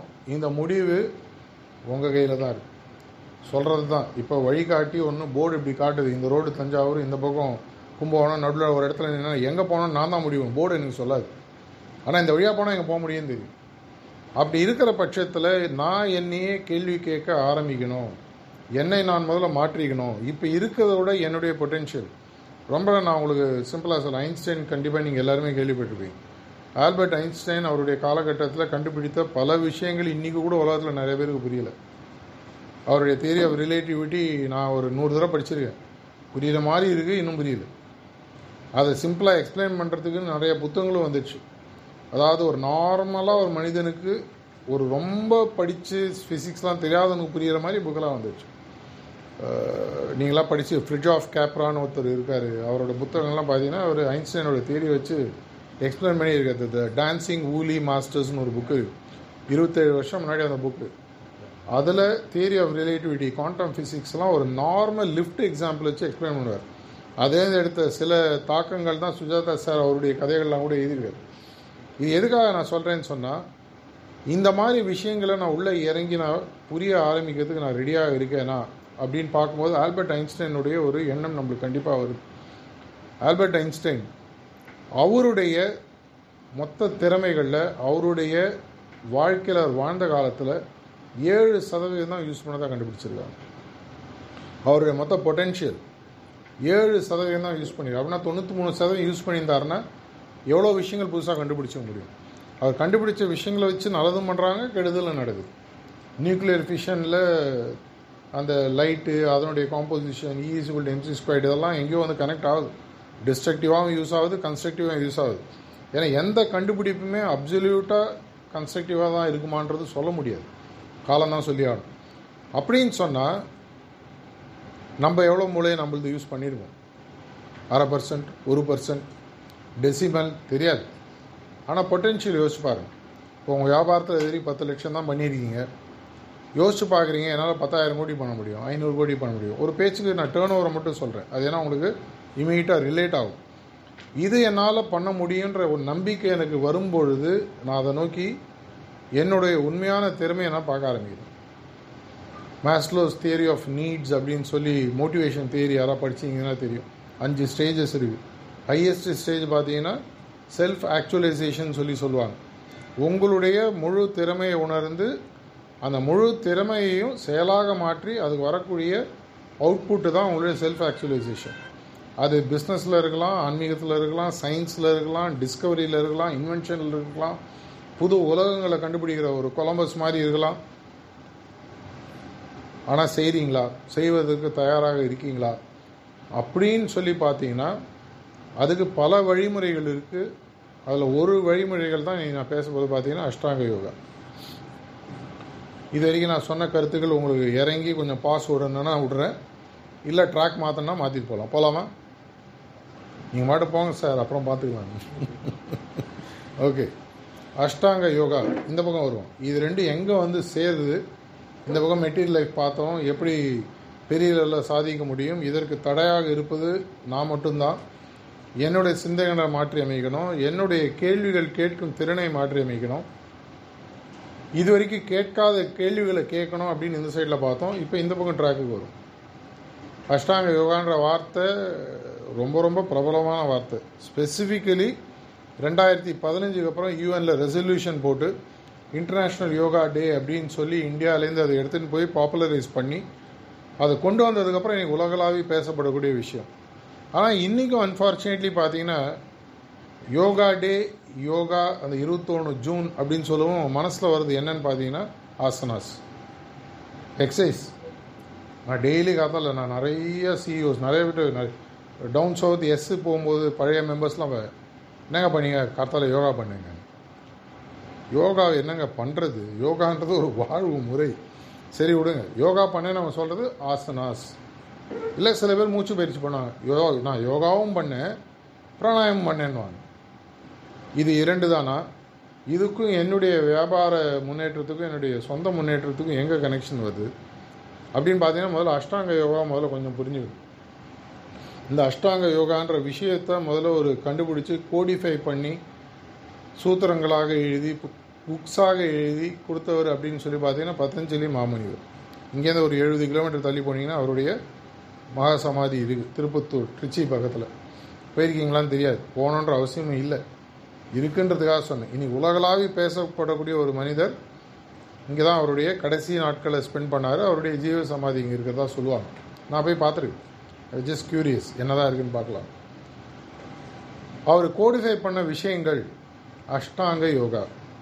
எட்டு ஸ்டெப்ஸ் அந்த எட்டு ஸ்டெப்ஸு அவர் எந்த காலத்தில் எழுதினாரோ இல்லையோ இன்றைக்கி அதை யோசித்து பார்த்தீங்கன்னா ஒவ்வொரு ஸ்டெப்பும் நம்மளுடைய வாழ்வு முறைக்கு சொந்த வாழ்வுக்கும் சரி பிஸ்னஸ் வாழ்வுக்கும் சரி அருமையான ஒரு கலெக்ஷன் ஆஃப் கான்செப்ட்ஸ் அவர் எழுதின மொத்த புக்கையும் படித்து அத்தனையும் புரியணுன்ற அவசியம் இல்லை. ரொம்ப சிம்பிளாக நான் அந்த எட்டு ஸ்டெப்பு என்னன்றது சொல்கிறேன் எப்படி நீங்கள் யூஸ் பண்ண முடியுன்றதை சொல்கிறேன் அதை எப்படி நம்ம வாழ்வு முறையில் கொண்டு வர முடியும் எங்கே ஹார்ட்ஃபுல்னஸ் வந்து சேருதுன்றதை நம்ம பார்ப்போம். அது தியான முறை. ஒவ்வொரு ஸ்டெப்பாக சொல்கிறாரு இந்த எட்டு ஸ்டெப்புமே சீக்வன்ஷியலாக தான் பண்ணணும்னு அவர் எங்கேயுமே சொல்லலை. ஆனால் இன்க்ரிமெண்டலாக சொல்லிகிட்டே வர்றார். இந்த ஃபஸ்ட்டு ஸ்டெப்புன்னு எடுத்து சொல்லி பார்த்தீங்கன்னா யமாஸ் அப்படின்னு சொல்லி சொல்லுவாங்க. யமாஸ் அப்படின்னு சொன்னால் ரெஸ்ட்ரெயின்ட் நார்மலாக நம்ம இதெல்லாம் செய்யாமல் இருக்கிறது நல்லது. இப்போ வியாபாரம் எடுத்தீங்கன்னா டெபிட்டை டெபிட்டில் போகணும் கிரெடிட்டை கிரெடிட்டில் போகணும் கரெக்டாக ஏன்னா அந்த காலத்தில் ஒரு நான் ஒரு கம்பெனியில் முத முதல்ல ஒர்க் பண்ண ஒரு அக்கௌண்டன்ட் இருந்தார். பிஎன்எல் டாலி பண்ணிட்டாங்க. இல்லை சார் லெஃப்ட் சைட் பண்ணிட்டாங்க. ரைட்டு தான் டாலி ஆகலைன்னு சொல்லும்போது உங்களுக்கு சிரிப்பு வருதில்ல அது மாதிரி தான். இந்த எமாஸ்ன்றது வந்து ரெஸ்ட்ரெயின்ஸ் அதெல்லாம் அஞ்சு குணங்களை அவர் விவரிக்கிறார். நீங்கள் நெட்டில் போய் அஞ்சு எமா ஃபைவ் எமாஸ் ஒய்ஏ எம்ஏஎஸ்ன்னு தேடி பாருங்கள் எமா இல்லை எமாஸ் இந்த அஞ்சு விஷயங்களை இப்படி செய்யலாம். இல்லை செய்யாமல் இருக்கிறது பெட்ரு இல்லை இந்த அளவுக்கு பார்த்து செய்யுங்க. ஆக்சுவலாக பார்த்தீங்கன்னா don'ts and do's of life இல்லை பிஸ்னஸ்ன்னு கூட எடுத்துக்கலாம். ரெண்டாவது ஸ்டெப் அவர் சொல்கிறது பார்த்தீங்கன்னா நியமாசுன்னு சொல்லி சொல்கிறார் நியமங்கள். எப்படிலாம் வாழலாம்? நம்மளுக்கு அந்த காலத்திலே அவை ஆத்திச்சூடியில் சொல்லியிருக்காங்க. நம்மளுடைய புத்தகங்கள் எல்லாத்துலேயுமே பார்த்தீங்கன்னா இந்த நீதி கதைகளும் விஷயங்களும் சர்வசாதாரணமாக இருக்குது நம்மளுக்கான ஒரு நல்ல பழக்கம் இல்லை ஒரு கெட்ட பழக்கம் இருக்குது இது எல்லாத்தையும் ஒரு விலகாரம் எடுத்துன்னு போகணும் ரிசர்ச் பண்ணணும். அவன் திரும்பி கொண்டு வந்து புக்காக போட்டான் நம்ம படிப்போம். ஏன் சொல்கிறேன்னா நம்மளுடைய ஓன் புத்தகங்கள் பல புத்தகங்கள் ஜெர்மன் மொழியில் டிரான்ஸ்லேட் பண்ணி மேக்ஸ் முல்லர் அப்படின்னு ஒருத்தர் பண்ணி திரும்பி வந்தவங்க தான் நம்ம படிக்க ஆரம்பிச்சோம். ஓ இவ்வளோ விஷயம் இருக்கா? இந்த விஷயம் இல்லாமல் அந்த காலத்தில் சொல்லிட்டு போயிருக்காங்க. அப்படின்ற அளவுக்கு ஒருத்தர் வந்து அங்கேருந்து படிக்கிறார். அது மாதிரி தான் நம்ம இருக்கோம். அது தப்புன்றது ரைட்டுன்றது வேறு விஷயம். ஆனால் இந்த விஷயங்கள் இன்றைக்கி அகெயின் பார்த்தீங்கன்னா இந்த யோகா டே உலகம் ஃபுல்லாக பாப்புலர் ஆகி அங்கே நியூயார்க் அங்கே ஒரு டவரில் இருக்கட்டும் இங்கே இருக்கட்டும் அவங்கெல்லாம் ஃபோட்டோ ஓ நம்ம ஊர் அதெல்லாம் நடக்குதுப்பா அப்படின்னு புக் எடுத்து படிக்கிறாங்க. இன்றைக்கி அமேசானில் போய் பார்த்தீங்கன்னா யோகா ஸ்பிரிச்சுவாலிட்டி ரிலேட்டட் புக்ஸ் கண்டினியூஸாக நம்பர் ஒன் சேல்ஸில் இருக்குது என்னோடய புக் அந்த ஸ்பிரிச்சுவல் சிஓன்னு எழுதும்போது கூட நிறைய பேர் கியூரியஸ் ஆனது ஸ்பிரிச்சுவல் ப்ராக்டிஸ் எப்படி சிஓவாக இருக்க முடியும். அதனுடைய பேலன்ஸை கொண்டு வர புக்காக தான் நான் எழுதினேன். இது எதற்காக சொல்ல வரேன்னு சொன்னால் நமக்கு நிறையா விஷயங்கள் நம்ம வீட்டில் நடக்கும்போது அதனுடைய மரியாதை தெரியுது அதை நம்மளுக்கு புரிய ஆரம்பிக்கும் பொழுது இதை எப்படி நம்ம இம்ப்ளிமெண்ட் பண்ண ஆரம்பிக்கிறோட புரிய நான் முதல்ல சொன்னேன் எமாஸ்ன்னு சொன்னேன் நியமாஸ். நியமாஸ்லேயும் அஞ்சு ஸ்டெப்பு சொல்கிறாரு எதை செய்யணும்? ஆத்திச்சூடியில் சொல்கிறாங்க இல்லையா? ரொம்ப ரொம்ப சிம்பிளான விஷயங்கள். என்னென்னலாம் உங்களுக்கு ஆத்திச்சூடியில் தெரியும்? சொல்லுங்கள் பார்க்கலாம். ஆ? அறம் செய்ய விரும்பு. ஆறுவது சினம். அப்புறம் ஆலேருந்து அக்கு வரைக்கும் சொல்லியிருக்காங்கல்ல அது மாதிரி இன்னும் நிறைய கிளை ஆத்திச்சொட்டிலாம் இருக்குது ஆ? எல்லாத்துலேயும் இருக்குது இப்போ தான் எல்லாம் ஸ்கூல் படிச்சு ஞாபகம் மாதிரி இருக்குது வருது வெளியில். இதே மாதிரி ஒரு அஞ்சு பிரின்சிபல் கோடிஃபை பண்ணியிருக்காரு. இதை நான் ஆக்சுவலாக டீட்டெயில்டாக நான் வந்து நிறைய இடங்களில் பேசியிருக்கேன். ஒவ்வொரு ஸ்டெப்பையும் எப்படி பிஸ்னஸில் இம்ப்ளிமெண்ட் பண்ணணும். அதை பற்றி நான் பேசினா minimum three to four hours ஆகும். எனக்கு ட்ரெயின் மிஸ் ஆகிடும் அதனால் நீங்களே அதை போய் பாருங்கள் ஒன்றும் இல்லை கூகுள் பண்ணுறது இது போடுங்க. How to implement yamas and niyamas in my பிஸ்னஸ்ன்னு போடுங்க. ஸ்டெப் பை ஸ்டெப்பு வரும்.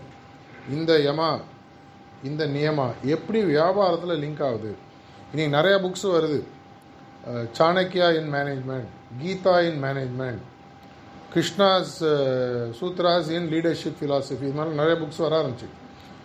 வெளிநாட்டிலேருந்து நம்ம லீடர்ஷிப் பிஸ்னஸ்லாம் கற்றுக்கிறது போய் இன்றைக்கி நம்ம இருக்கக்கூடிய இடத்துல என்ன பேசப்படுகிறது எடுத்து நம்மளுடைய முன்னேற்றத்துக்கு நம்ம பார்க்க ஆரம்பிச்சிருக்கோம். அது ஒரு நல்ல மாற்றம். நிறைய பேர் இன்றைக்கி ஒத்துக்கிறாங்க. என்னுடைய அந்த ஸ்பிரிச்சுவல் சிஓ மொத்த புக்கில் நான் யூஸ் பண்ண எல்லா கதையும் பார்த்தீங்கன்னா அநேகமாக மகாபாரத்தில் எடுத்தது. இன்டர்நேஷ்னல் ஆடியன்ஸ்க்காக சில இன்டர்நேஷ்னல் ஸ்டோரிஸும் எடுத்திருந்தேன். ப்ரிடாமினேட்டாக எயிட்டி பர்சன்ட் பார்த்தீங்கன்னா மகாபாரதம் ஒன்று ரெண்டு ராமாயணம் ஒன்று ரெண்டு பொதுவான கதைகள் அது மாதிரி எடுத்து அதுலேருந்து எப்படி வந்து ஒரு சிஇஓ இல்லை ஒரு ஓனர் ஆஃப் த கம்பெனி ரெண்டு லைஃப்பையும் பேலன்ஸ் பண்ண முடியும். இதன் மூலமாக கம்பெனி எப்படி இந்த அளவுக்கு முன்னேற முடியுன்றதை பற்றி எழுதின ஒரு புக் இதெல்லாம் அதுக்கு இன்ஸ்பயர் ஆனதுக்கு காரணம் இந்த மாதிரி புத்தகங்கள்லாம் நிறையா படித்ததுனாலையும் அதை ப்ராக்டிஸ் பண்ணதுனாலையும்.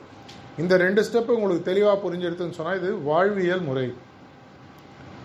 யமாஸ் அண்ட் நியமாஸ். அப்படின்னு பார்த்தீங்கன்னா தென் மூணாவது ஸ்டெப்பு வருது. அங்கே அவர் என்ன வைக்கிறாருன்னு பார்த்தீங்கன்னா ஆசனாஸ்ன்னு சொல்லி வைக்கிறார். இந்த ஆசனாஸ்ன்றது ரொம்ப சிம்பிளாக உங்களுக்கு புரியணும்னு சொன்னால் என்னுடைய ஃபிசிக்கல் சைடு உள்ளேயும் வெளியும் பேலன்ஸ் பண்ணி என்னுடைய உள்புறம் இருக்கக்கூடிய ஆர்கன்ஸ்லேயே இந்த எல்லாத்தையும் ஹெல்த்தியாக வைக்கக்கூடிய ரொம்ப சிம்பிள் டெக்னிக்ஸ் அந்த காலத்தில் ஒரு ஒரிஜினலாக எழுதின போது எண்பத்தி நாலு லட்சம் ஆசனாக்கள் இருந்ததாக சொல்கிறாங்க இன்றைக்கி நெட்டில் தேடிங்கன்னா எழுநூறு எண்ணூறு ஆசனாஸுக்கு யூடியூப்பில் இருக்குது இவ்வளோ கூட நீங்கள் பண்ண வேணாம். ரொம்ப சிம்பிளாக உங்களுக்கு ஆசனா கற்றுக்கணும்னா முதல்ல சூரிய நமஸ்காரம் ஆகும் உங்கள் ஸ்டாஃபையும் பண்ண சொன்னேன் இது செய்யறதுக்கு நிறைய காரணங்கள் இருக்குது சூரிய நமஸ்காரம்னா உடனடியாக ஒரு ரிலீஜன் ரிலேட்டடோ சூரியன் ரிலேட்டடோ இல்லை. அது அதனுடைய சைக்கிளிக்கல் பேட்டர்னோட கம்பைன் ஆகிறதுனால அப்படி வச்சுருக்காங்க. அந்த சூரிய நமஸ்காரம் ஃபுல் சைக்கிளில் பார்த்தீங்கன்னா கிட்டத்தட்ட பன்னெண்டு பதிமூணு ஆசனாஸ் ஃபுல் சைக்கிள் வரும். பேக்வேர்டு அண்ட் ஃபார்வர்டு வந்துடும் எல்லா ஆசனாம் பார்த்தீங்கன்னா backward forward lying down going backward எல்லாம் சேர்ந்து மிக்ஸ் ஆகக்கூடிய விஷயம். நான் இதெல்லாம் தொடர்ச்சியாக ப்ராக்டிஸ் பண்ணிகிட்ருக்கேன் இந்த ஆசனாஸ் ப்ராக்டிஸ் பண்ணும்போது நம்மளுடைய உடல் கூட சேர்ந்து மனம் சில சாப்பாடு வகைகளும் அந்த புக்ஸ் எல்லாத்தையும் சொல்கிறாங்க அதெல்லாம் நீங்கள் அப்புறம் கூட படிச்சுக்கலாம். அது ஒரு பெரிய டாபிக் ரொம்ப சிம்பிளாக அது ஒரு கான்செப்டில் சொல்லணும்னா மூன்று விதமான உணவு வகைகள் இருக்குது ரஜஸ் தமஸ் சாத்விக்ன்ற ஃபுட்டு இதில் எந்த அளவுக்கு சாத்விக் ஃபுட் இன்க்ரீஸ் பண்ணி எந்த அளவுக்கு ரஜஸ் ஃபுட்டை குறைக்கிறீங்களோ அந்த அளவுக்கு உங்களுடைய மனசு ஃப்ரெஷ்ஷாக இருக்கும். உடலும் ஃப்ரெஷ்ஷாக இருக்குன்ற மாதிரிலாம் அந்த கான்செப்ட்ஸில் இருக்குது அதில் நான் டீட்டெயிலில் போகல மூணாவது ஸ்டெப்பு பார்த்தீங்கன்னா ஆசனாஸ். ஆசனாஸ் தொடர்ச்சியாக நீங்கள் பண்ண ஆரம்பிக்கும் பொழுது நார்மலாக நம்மளுடைய எனர்ஜி லெவல் ஹோல் டே பீக்கில் இருக்கும் இப்போ நான் ரெண்டு நாள் நேற்று காத்தால கிட்டத்தட்ட ஆறரை மணிக்கு ட்ராவல் பண்ண ஆரம்பிச்சிது. ஆல்மோஸ்ட் நேற்று நைட்டு ஒரு பத்து வரைக்கும் திரும்பி நீ காத்தால் ஆரம்பிச்சு இது வரைக்கும் நான் ரோட் ட்ராவலில் தான் இருந்துட்டு. இப்போ உங்களுக்கு பார்க்கும்போது டக்குன்னு உங்களுக்கு அது நான் சொன்னாலே உங்களுக்கு தெரியறதுக்கு சான்சஸ் இல்லை. எதனாலன்னு சொன்னால் இந்த மாதிரி ப்ராக்டிசஸ்லாம் இதோட நான் ஜுடிஷியஸாக என்னுடைய மற்ற ஆக்டிவிட்டீஸ் மிக்ஸ் பண்ணிக்கிறேன் அப்பப்போ ஜாகிங் போகிறதுனா போகிறது வெயிட்ஸ் பண்ணுறதுனா பண்ணுறது எல்லாம் இருக்கும் இதையும் நான் அதோட மெயின்டைன் பண்ணி இது வந்து ஒரு சிம்பிளான உடலை தொடர்ச்சியாக ஒரு பீக் பர்ஃபார்மன்ஸ் இனி எல்லா அத்லீட்ஸும் வேர்ல்டு வைடு அவங்களுடைய ரெஜிமென் ப்ராக்டிஸ் ரெஜிமெனில் ஆசனாஸை கொண்டுட்டாங்க. ஸ்பெசிஃபிக்கலி சில ஆசனாஸ்லாம் ஸ்ட்ரெச்சிங்க்கு அவங்களால வேறு ஸ்பெசிஃபிக்கலி ஜிம்னாஸ்டிக்கோட ரெஜிமென்லாம் எடுத்து பார்த்தீங்கன்னா இன்றைக்கி வேர்ல்டு வைட் சில ஆசனாஸ்லாம் நம்மளோடது வந்து அப்படியே அவங்க உள்ளே அடாப்ட் பண்ணிக்கிறாங்க. அவங்களுக்கு அது எந்த பேரோனா சொல்லலாம். ஆக்சுவலாக அவங்களுடைய வீடியோஸ்லாம் நான் பார்த்துருக்கேன். அதில் பார்த்தீங்கன்னா அவங்க நம்மளுடைய ஏன்ஷியன் டெக்னிக்ஸ்லாம் கொண்டு வராங்க. நம்ம அதெல்லாம் விட்டுட்டோம். இதை நீங்கள் முதல்ல ஆரம்பிக்கும் போது கொஞ்சம் கஷ்டமாக தெரியும். ஆஸ்னாஸில் ஒரு பெரிய அட்வான்டேஜ் உங்களுக்கு இருக்குது வயசாக வயசாக வயசாக ஆஸ் யூ க்ரோ ஓல்டர் உங்களுடைய ஆர்கன்ஸ் ஸ்டார்ட் பிகமிங் இன்எஃபிஷியன்ட் முந்தி இருந்தது நூறு பர்சன்ட் ஒர்க் பண்ணிட்டுனா இப்போ தொண்ணூறு எண்பது எழுபதில் தான் ஒர்க் பண்ண ஆரம்பிக்கும். இன்னைக்கு ஆசனாஸை தவிர உங்களுக்கு வேறு எந்த எக்ஸசைஸ்லேயும் ஆர்கன்ஸுக்கு எக்ஸசைஸ் கிடையாது. நீங்கள் ஒரு ஜிம்முக்கு போனீங்கன்னா எக்ஸ்டர்னல் நல்ல மசில் பில்ட் ஆகும். கொஞ்சம் ரன்னிங் கெப்பாசிட்டி டெவலப் ஆகும்போது லங்ஸ் இம்பேக்ட் ஆகலாம்.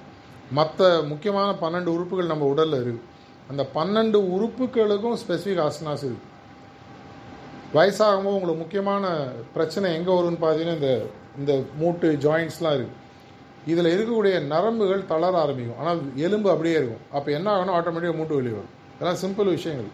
அநேகமாக உங்களுக்கு தெரிஞ்சிருக்கும். அந்த ஸ்ட்ரெச் பண்ணும்போது ஏஜிங் கிரேஸ்ஃபுல்லின்னு சொல்லுவாங்க. வயசான காலம் வரைக்கும் அப்படியே மெயின்டைன் பண்ண முடியும். நம்ம எல்லாருக்குமே நம்மளுக்கு கொடுக்கப்பட்ட உடல் ஆயுர்வேதிக் ஸ்டடி படியும் சரி சித்தா ஸ்டடி படியும் கரெக்டாக நம்ம மெயின்டைனாக மினிமம் நூற்றி இருபது வருஷம் வாழ முடியும். இதுதான் சொல்கிறாங்க முடியுமா நடக்குமா நடக்காதா? சயின்ஸ் இவால்வ் ஆகிட்டுருக்கு யோகா இவால்வ் ஆகிட்டுருக்கு இப்போ ரீசெண்டாக ஒருத்தர் வந்து அவார்டு வாங்கினார் நூற்றி இருபத்தஞ்சி வருஷம். பார்த்துருப்பீங்க. அவருடைய பாஸ்போர்ட்டை பார்த்து சவுதி அரேபியா ஏர்போர்ட்லேயே வேந்துட்டாங்க. போய் பார்த்தா அவர் வந்து சர்வசாதாரணமாக எக்ஸசைஸ் பண்ணுறாரு வாரணாசியில் ரிவரில் போகிறாரு வீடெல்லாம் வந்து நிறையா பார்த்துருப்பீங்க. இதற்கு கண்டிப்பாக எஃபெக்ட்ஸ் இருக்குது நாலாவது ஸ்டெப் எடுத்து பார்த்தீங்கன்னா பிராணாயாமம். இந்த பிராணாயாமன்றது வெறும் மூச்சு பயிற்சியாக மட்டும் பார்க்காதீங்க. இது வந்து உங்களுடைய திங்கிங்கே உங்களால் ஈஸியாக ரெகுலேட் பண்ணக்கூடிய சில விஷயங்கள். உங்களுடைய பிரெத்தை உங்களால் கண்ட்ரோல் எடுக்க ஆரம்பிக்க முடிஞ்சதுன்னா உங்களுடைய செல்ஃப் கான்ஃபிடென்ஸும் உங்களுடைய self esteem way of thinking மாற ஆரம்பிக்கும். எவ்வளோ பேர் நீங்கள் அஃபிஷியலாக பிராணாயம் கற்றுட்டு இருக்கீங்கன்னு தெரியாது but it's never too late சிம்பிளான சில நாலஞ்சு டெக்னிக்ஸ் வச்சு என்னுடைய சேனல்லையே நான் இதை பற்றி நான் பேண்டமிக் ஆரம்பிக்கவோ போட்டிருக்கேன். அந்த அஞ்சு நிமிஷம் எக்ஸசைஸ் கிட்டத்தட்ட லட்சக்கணக்கான பேர் பார்த்துருக்காங்க. வாட்ஸ்அப்பில் ஃபார்வர்ட் அஞ்சே நிமிஷம் எக்ஸசைஸில் கொரோனா இம்பேக்ட் வராமல் இருக்கிறதுக்கான ப்ரிவென்டிவ் எக்ஸசைஸ் கேரண்டிலாம் கேட்காதீங்க. என்ன சார் சொன்னீங்களேன்னு.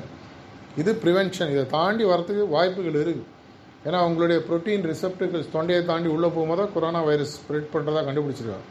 அதுக்கு கவுண்டரிங்க்கு சில ரொம்ப சிம்பிள் பிராணாயம் எக்ஸசைஸ்லாம் இருக்குது அந்த மாதிரி பல விஷயங்கள். மெயினாக நம்மளுக்கு வந்து தொடர்ச்சியாக தன்னம்பிக்கை ஒரு தூக்கலாகவே இருக்கும். உங்களுடைய வியாபாரம் நடப்பதற்கு வெறும் உங்களுடைய பொருளும் உங்களுடைய சர்வீஸும் மட்டும் முக்கியம் இல்லை. கண்டிப்பாக அதை நீங்கள் பார்க்குற விதம் அதை நீங்கள் எப்படி யோசிக்கிறீங்கன்றது முக்கியம். இந்த நாலு ஸ்டெப் இது வரைக்கும் புரிஞ்சதுன்னா யமா நியமா ஆசனா பிராணாயாமா.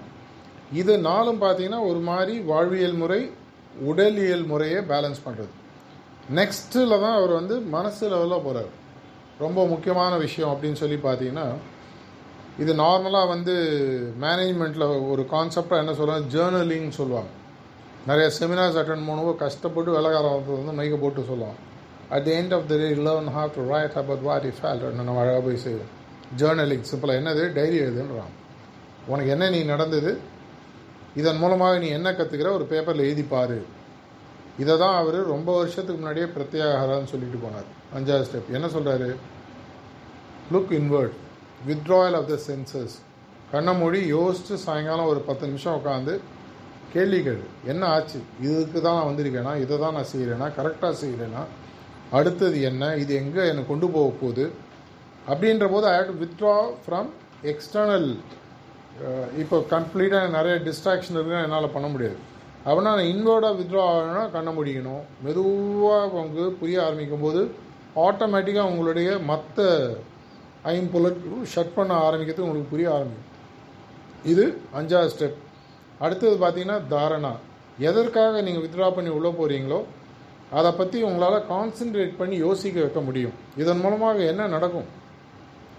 பெரிய பெரிய கண்டுபிடிப்புகள்லாம் ஒருத்தர் கான்சென்ட்ரேட் பண்ணும்போது தான் வர ஆரம்பிக்கும். ஒரு பொருள் மேலே உங்களால் தொடர்ச்சியாக உங்களுடைய சிந்தனையை வைக்கக்கூடிய ஒரு திறனை நீங்கள் வளர்த்துக்க ஆரம்பிக்கிறீங்க. ஸோ இந்த ஆறாவது ஸ்டெப்பு முடியும் போது மனசை கண்ட்ரோல் பண்ணக்கூடிய ஒரு ஸ்டேஜுக்கு நம்ம வர ஆரம்பிக்கிறோம்.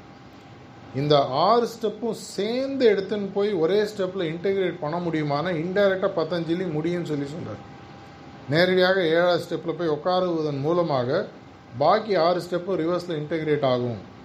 அவர் அது வச்ச பேர் தான் தியானம் அப்படின்னு சொல்லி சொன்னாங்க. தியானம்ன்றது அநேக பேருக்கு தெரிஞ்சிருக்கும் வெவ்வேறு மாதிரி தெரிஞ்சிருக்கும். எல்லாருக்கும் புரிகிற ஒரு சிம்பிளான மொழியில் சொல்லணும் அப்படின்னா தியானம் என்பது என்ன? ஒரே விஷயத்தை பற்றி தொடர்ச்சியாக நினைத்து கொண்டிருப்பது தியானம். ஒரு வியாபாரி ப்ராஃபிட்டை பற்றி தொடர்ச்சியாக யோசிச்சுட்ருக்கான் ஒரு ஸ்கூல் ஸ்டூடெண்ட் மார்க்கை பற்றி யோசிச்சுட்ருக்கான் ஒவ்வொருத்தர் ஒரு மாதிரி ஒரு ப்ரொஃபஷன் என்டர்டெயின்மெண்ட் லைனில் இருக்க எனக்கு அடுத்த படம் வெற்றி ஆகணும். ஒரு ஸ்போர்ட்ஸ்மேன் இருந்தால் நான் அடுத்த மேட்ச்சில் மெடல் வாங்கணும் இல்லை பர்ஃபார்ம் பண்ணணும். அதை பற்றி யோசிச்சுட்ருக்கான் ஸோ உங்களுக்கு தியானன்றது ஒரு மாதிரி ஏற்கனவே தெரியும். தியானன்றது என்ன? தொடர்ச்சியாக ஒரே விஷயத்தை பற்றி தொடர்ச்சியாக சிந்தனை உங்களால் மெயின்டைன் பண்ண முடிஞ்சால் நீங்கள் தியானம் பண்ணுறீங்கன்னு அர்த்தம். ஆனால் என்னை இன்ட்ரடியூஸ் பண்ணும்போது சார் சொன்னார் ஆழ்நிலை மனது அதை பற்றிலாம் சார் பேச அவர் பாட் போட்டார் பேசிடுறேன் இந்த ஆழ்நிலை மனது அப்படின்றது ஒன்று நம்ம கையில் இரு. எவ்வளோ பேருக்கு தெரியும் தெரியல இல்லை வீட்டில் வச்சுட்டு வந்துட்டீங்களான்னு தெரியாது. ஆனால் நார்மலாக அது அது மாதிரி வைக்க முடியாது கூடிய தான் வரும். கார்த்தால் கார்த்தால எழுந்துக்கிறீங்க நைட் தூங்குகிறோம் இந்த காத்தால் எழுந்ததுலேருந்து நைட்டு தூங்குற வரைக்கும் நமக்கு சுமாராக அறுபதுலேருந்து எண்பதாயிரம் எண்ணங்கள் வருவதாக சயின்ஸ் சொல்லுது. அறுபதுலேருந்து எண்பதாயிரம் எண்ணங்கள். ஒவ்வொரு எண்ணமும் பார்த்தீங்கன்னா ஒரு விதை மாதிரி. இந்த விதைன்றது உங்களுடைய எதிர்காலத்தை நீங்களே உருவாக்குவதற்காக உங்களுக்கு குடைக்க கொடுக்கப்பட்ட ஒரு ஃப்ரீ கிஃப்ட்டு இந்த விதையை நீங்கள் மூன்று விதமாக யூஸ் பண்ணலாம். ஒன்று நல்ல விதையாக போடலாம் இன்னொன்று கெட்ட விதையாக போடலாம் இன்னொன்று விதையை போடாமல் பேக்கெட்டில் வச்சுக்கலாம். மூணு ஆப்ஷன் அந்த விதை விழுற இடத்தையும் பொறுத்து இருக்குது மண் நல்லா இருக்கணும் கூட இருக்கக்கூடிய சாயில் மற்ற கண்டிஷன் செட் ஆகணும். அதுக்கு ஏற்ற மாதிரி ஜெர்மினேட் ஆகும். விதையினோட பவர் உங்களுக்கு தெரியும்னா ரீசெண்டாக ஒரு ரிசர்ச் பேப்பர் நான் படித்தேன் இவங்க அந்த காலத்தில் ஈஜிப்சில் கட்டின அந்த பிரமிட்ஸில் எங்கேயோ ஒரு இடத்துல ஒரு விதை ஒரு இடத்துல இருந்துதான். அதை கொண்டு ஜெர்மினேட் பண்ணி பயிர் வச்சோன்னா அது முளைக்க ஆரம்பிச்சு. நாலாயிரம் ஐயாயிரம் வருஷம் அதில் லைஃப் உள்ளே இருந்திருக்கு. அந்த அளவுக்கு விதைக்கு வீரியம் இருக்குது அதை விட வீரியம் இருக்கிறது உங்களுடைய எண்ணம். இந்த எண்ணங்களுடைய கலவையினோட அவுட்புட் தான் உங்களுடைய ஆழ்நிலை மனதினுடைய தரத்தை டிசைட் பண்ணுது. அப்படின்னா ஆழ்நிலை மனதுனா என்ன? ஆழ்நிலை மனதுன்றது English டிரான்ஸ்லேஷனா okay subconscious mind subconscious mind ஆழ்நிலை மனது. சரி விடுங்க. இந்த மனசுக்குள்ளே நம்மளுக்குள்ளே இருக்கக்கூடிய இந்த ஆழ்நிலை மனதானது ஒரு மேக்னெட்டிக் ஃபீல்டு மாதிரி யோசிப்பார். மேக்னெட்டிக் ஃபீல்டு ஃபிசிக்கலாக எங்கேயும் உட்காரதில்லை அது ஒரு ஃபீல்டு அந்த ஃபீல்டினுடைய காம்போசிஷனை உருவாக்குறது யாரும் பார்த்தீங்கன்னா நீங்கள் அலாவுதீனும் அற்புத விளக்கம் எல்லாருமே படம் புக்கு படிச்சிருப்போம். அந்த விளக்கை தேய்ச்சோன்னா வெளியில் வரக்கூடிய பூதம் அலாவுதீனோ இல்லை அந்த விளக்கை தேய்ச்சி யார் ஓனரோ அவர் சொல்கிறத அப்படியே செய்யும். அதுக்கு வந்து முடியும் முடியாதுன்ற பாகுபாடு கிடையாது தெரியாது. நீங்கள் எஜமா நீங்கள் சொன்னீங்கன்னா அது வெட்டும் கட்டுனா கட்டும். உங்களோட ஆழ்நிலை மனதும் கிட்டத்தட்ட அதை மாதிரி ஒரு பவர் இருக்கக்கூடிய விஷயம். ஆழ்நிலை மனதும் பிரபஞ்ச சக்தியும் கனெக்ட் ஆகிருக்குன்னு கண்டுபிடிக்கிறாங்க எதை நீங்கள் தொடர்ச்சியாக கேட்டுக்கொண்டிருக்கிறீர்களோ எது உங்களுடைய சிந்தனையாக மாறுகிறதோ ஆட்டோமேட்டிக்காக அந்த வைப்ரேட்டரி ஃபோர்ஸ் வெளியில் போக ஆரம்பிது ஆழ்நிலை மனதை பற்றி நான் செஷன் எடுத்து உங்களுக்கு ப்ராக்டிஸ் பண்ணணும்னு சொன்னால் மூணு நாள் ஒர்க் ஷாப்லாம் அதை பற்றி நான் நடத்திடுவேன். எப்படி உள்ளே போகணும் எப்படி அதை ரீட் பண்ணணும் எப்படி கண்டிஷன் கொண்டு வரணும் எப்படி மாற்றி அமைக்கணும் எப்படி ரீப்ரோக்ராம் ஒரு பெரிய டாபிக் அதை பற்றி நம்ம போல் நெட்டில் போய் தேடினா ஃப்ரீயாகவே நிறையா கிடைக்கும். யூடியூப்பில் எக்கச்சக்கமாக வீடியோஸ் இருக்குது நெட்டில் அதுக்கு படைக்கிறதுக்கான மெட்டீரியல் பேசிக் கான்செப்ட் வந்து உங்களுக்கு சொல்கிறேன் இந்த சப்கான்ஷியஸ் மைண்டை ப்ரோக்ராம் பண்ணணும்னா முதல்ல உங்களுடைய அந்த அறுபதுலேருந்து எண்பதாயிரம் எண்ணங்கள் இருக்கையா இந்த அறுபதுலேருந்து எண்பதாயிரம் எண்ணங்களை என்னுடைய பிடிக்குள்ளே கொண்டு வரும். என்னங்க மனம் ஒரு குரங்கு? நான் ஒன்று நினச்சா அது ஒன்று நினைக்குது. எங்கே நான் சொல்கிறது கேட்குது கல்யாணம் ஆச்சு வீட்டில் பொண்டாடியே இதில் மனசாக கேட்க போது உங்கள் மைண்ட் வாய்ஸ் எனக்கு தெரியுது. இருந்தாலும் நிறைய பேர் சந்தோஷமாக சிரிக்கிறாங்க பாருங்க. Longer the married better the experience okay இதை முடியுமான சயின்ஸ் திரும்பி சொல்லுது முடியும். பல விஷயங்கள் இருக்குது அதுக்கு முக்கியமான விஷயம் தியானம். தியானத்தை ஒரு அஸ்திரம் மாதிரி வச்சுக்கணும். இந்த அஸ்திரத்தை வச்சு நீங்கள் என்ன வேணால் பண்ணலாம். நல்லதுக்கு யூஸ் பண்ணலாம். எப்படி வந்து ஒரு அட்டாமிக் பவர் நியூக்ளியர் பவரை உங்களால் பாசிட்டிவாக யூஸ் பண்ண முடியும் நெகட்டிவாக யூஸ் பண்ண முடியும். கன்ஸ்ட்ரக்ஷனுக்கு யூஸ் பண்ண முடியும் டிஸ்ட்ரக்ஷனுக்கு யூஸ் பண்ண முடியும். அதே மாதிரி உங்களுடைய மனதில் உருவாகக்கூடிய எண்ணங்களை உங்களால் ரெகுலேட் பண்ணி ஸ்டார் வாஸ்லாம் அப்படியே வச்சு அப்படின்னு புஷ்ஷுன்னு ஒரு பால் மாதிரி பறக்கும். அதெல்லாம் ஆக்சுவலாக வந்து எதிர்காலத்தில் நடக்கக்கூடிய விஷயங்கள்னு சொல்கிறாங்க அதை இன்றைக்கி ஒருத்தன் சிந்தித்து அதை ஒரு படமாக எழுதுகிறான் அது வேறு விஷயம். அதை மாதிரி என்னுடைய ஆழ்நிலை மனதுக்கு சக்தியை என்னால் கொண்டு வர முடியும். ரொம்ப சிம்பிளாக சொன்னால் நம்மளுடைய லைஃப் பார்த்தீங்கன்னா மூணு லேர் கான்ஷியஸ் மைண்டுன்னு ஒன்று இருக்குது என்னுடைய முழிப்பு நிலையில் எனக்கு இருக்கக்கூடியது தான் கான்ஷியஸ் மைண்ட் அது ஒரு சின்ன வேஃபர் தின் மெம்பரேன் மாதிரி எடுத்துக்கோங்க. ஒரு சின்ன ஷீட் ஆஃப் பேப்பர் ஒரு சின்ன பிளாஸ்டிக் ரொம்ப ரொம்ப thin plastic sheet plastic sheet படி பேசலாம் யூஸ் தான் பண்ணக்கூடாது. சின்ன பிளாஸ்டிக் ஷீட்னு வச்சுக்கோங்களேன் சிங்கிள் யூஸ் பிளாஸ்டிக்னு வச்சுக்கோங்க. பேசலாம் இல்லையா யூஸ் தானே பண்ணக்கூடாது. அது ஒரு கான்ஷியஸ் மைண்ட் கீழே பார்த்தீங்கன்னா உங்களுடைய ஆழ்நிலை மனது சப்கான்ஷியஸ் மைண்டுன்னு சொல்லிடுது மேலே பார்த்தீங்கன்னா super conscious mind super conscious மைண்டுன்றது பிரபஞ்ச சக்தி கடவுள் சக்தி எதை வேணால் எடுத்துக்க. கீழே இருக்கக்கூடிய ஆழ்நிலை மனது எது? எங்கிட்ட இருக்குது இது இரண்டும் சேர்ந்து அதனுடைய முழு சக்தியை யூஸ் பண்ணாமல் தடுக்கக்கூடிய சக்தி எது? அந்த சின்ன ஷீட் இந்த சின்ன ஷீட்டு தான் உங்களுடைய கான்ஷியஸ் மைண்ட் முழிச்சிட்டு இருக்கும்போது நீங்கள் யூஸ் பண்ணுறது எல்லாமே இந்த கான்ஷியஸ் மைண்டு தான். இந்த கான்ஷியஸ் மைண்ட் ஒர்க் ஆகிறது ஐம்புலன்கள் மூலமாக. உங்களோட பார்க்கறது கேட்கறது நுகர்வது சிந்திப்பது இதுதான் இந்த அஞ்சு புலன்கள் வச்சு தான் நீங்கள் யூஸ் பண்ணுறீங்க இதை ரிமூவ் பண்ணி மேல்தையும் கீழே மிக்ஸ் பண்ணிட்டீங்கன்னு சொன்னால் அதுக்கப்புறம் மேலே இருக்கணும் கீழே இருக்கணும் சேர்ந்து அந்த லைஃப்பை பார்த்துப்பாங்க. இது ஆனால் பண்ணுவதற்கு பயிற்சி முறைகள் இறங்கி செய்ய ஆரம்பிக்கும். என்னுடைய கான்ஷியஸ் மைண்டை நான் மெதுவாக ரிமூவ் பண்ணி இதை பற்றி இன்னைக்கு இல்லை நூற்றி பத்து வருஷத்துக்கு முன்னாடி சுவாமி விவேகானந்தர் எழுதியிருக்கார். உங்களுடைய சூப்பர் கான்ஷியஸையும் சப்கான்ஷியஸையும் எப்போ நீங்கள் மர்ஜ் பண்ணுறீங்களோ உங்களுக்குள்ளே இருக்கக்கூடிய உண்மையான சக்திகளானது பிரபஞ்ச சக்தியாக மாறுது. அவர் அங்கே பிரபஞ்ச சக்தின்னு சொன்னது கடவுளோட சக்தின்னு சொல்கிறார் கடவுள் நம்பிக்கை இல்லைன்னா பிரபஞ்ச சக்தின்னு எடுத்துக்கலாம் நம்ம மீறி ஒரு பவர் இருக்குன்ற எல்லா மனுஷனும் ஒதுக்குறோம். அந்த அளவுக்கு அதை எடுத்துக்கும் இதை அப்படின்னா சேர்க்கலன்னா அதுக்கு நான் சில பயிற்சிகளை செய்ய ஆரம்பிக்கணும். அதனுடைய பயிற்சி தான் அஷ்டாங்க யோகாவில் அவர் சொன்ன ஏழாவது ஸ்டெப்பு என்ன சொல்கிறாரு தியானம் செய்ய பழகு. தியானன்ற வார்த்தை தான் மருவி ஜென்னு மாதிரி இந்தியாவுக்கு திரும்பி வந்திருக்குன்றது படிச்சீங்கன்னா உங்களுக்கு தெரிஞ்சிருக்கும். தியான் தியானம் தியான் அப்படியே மருவி ஜென் திரும்பி வந்து.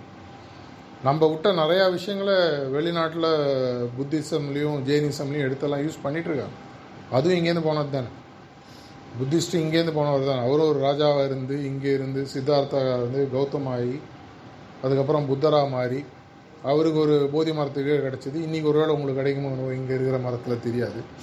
இந்த தியானத்தில் நம்ம இறங்க ஆரம்பிக்கும் பொழுது நம்மளுடைய மனது மெதுவாக ஒருநிலைப்படுத்தக்கூடிய சக்தி வருது சார் அப்படின்னா தியானன்றது வெறும் பரம்பொருள் நினச்சி தான் பண்ணணுமா? பரம்பொருள்ன்ற ஒரு எண்ணத்தில் ஆரம்பிக்கிறோம். ஆனால் அதன் மூலமாக வரக்கூடிய பெனிஃபிட்ஸை யோசிப்பார் என்னுடைய மைண்டு எப்போ வேணால் என்னுடைய கண்ட்ரோலில் என்னால் கொண்டு வர முடியும். இதை பற்றி தான் நான் யோசிக்கணும். அப்படின்னு முடிவு பண்ணால் அடுத்த அரை மணி நேரத்துக்கு என்னால் அதை பற்றி மட்டும் யோசிக்க முடியும். என்னால் அது கண்டிப்பாக சொல்ல முடியும். டிஸ்ட்ராக்ஷன்ஸ் இருக்காது. ஏன்னா மைண்டு இப்போ வந்து குரங்காக மாறாமல் அந்த குரங்கு ஃபுல் கண்ட்ரோல் எடுத்து செயின் போட்டு வச்சு நீங்கள் சொல்கிற இடத்துல லங்கையை தாண்டிட்டாராமான்னா அது அங்கே தான் தாண்டும். இது வந்து ஒரு மாதத்துலேயோ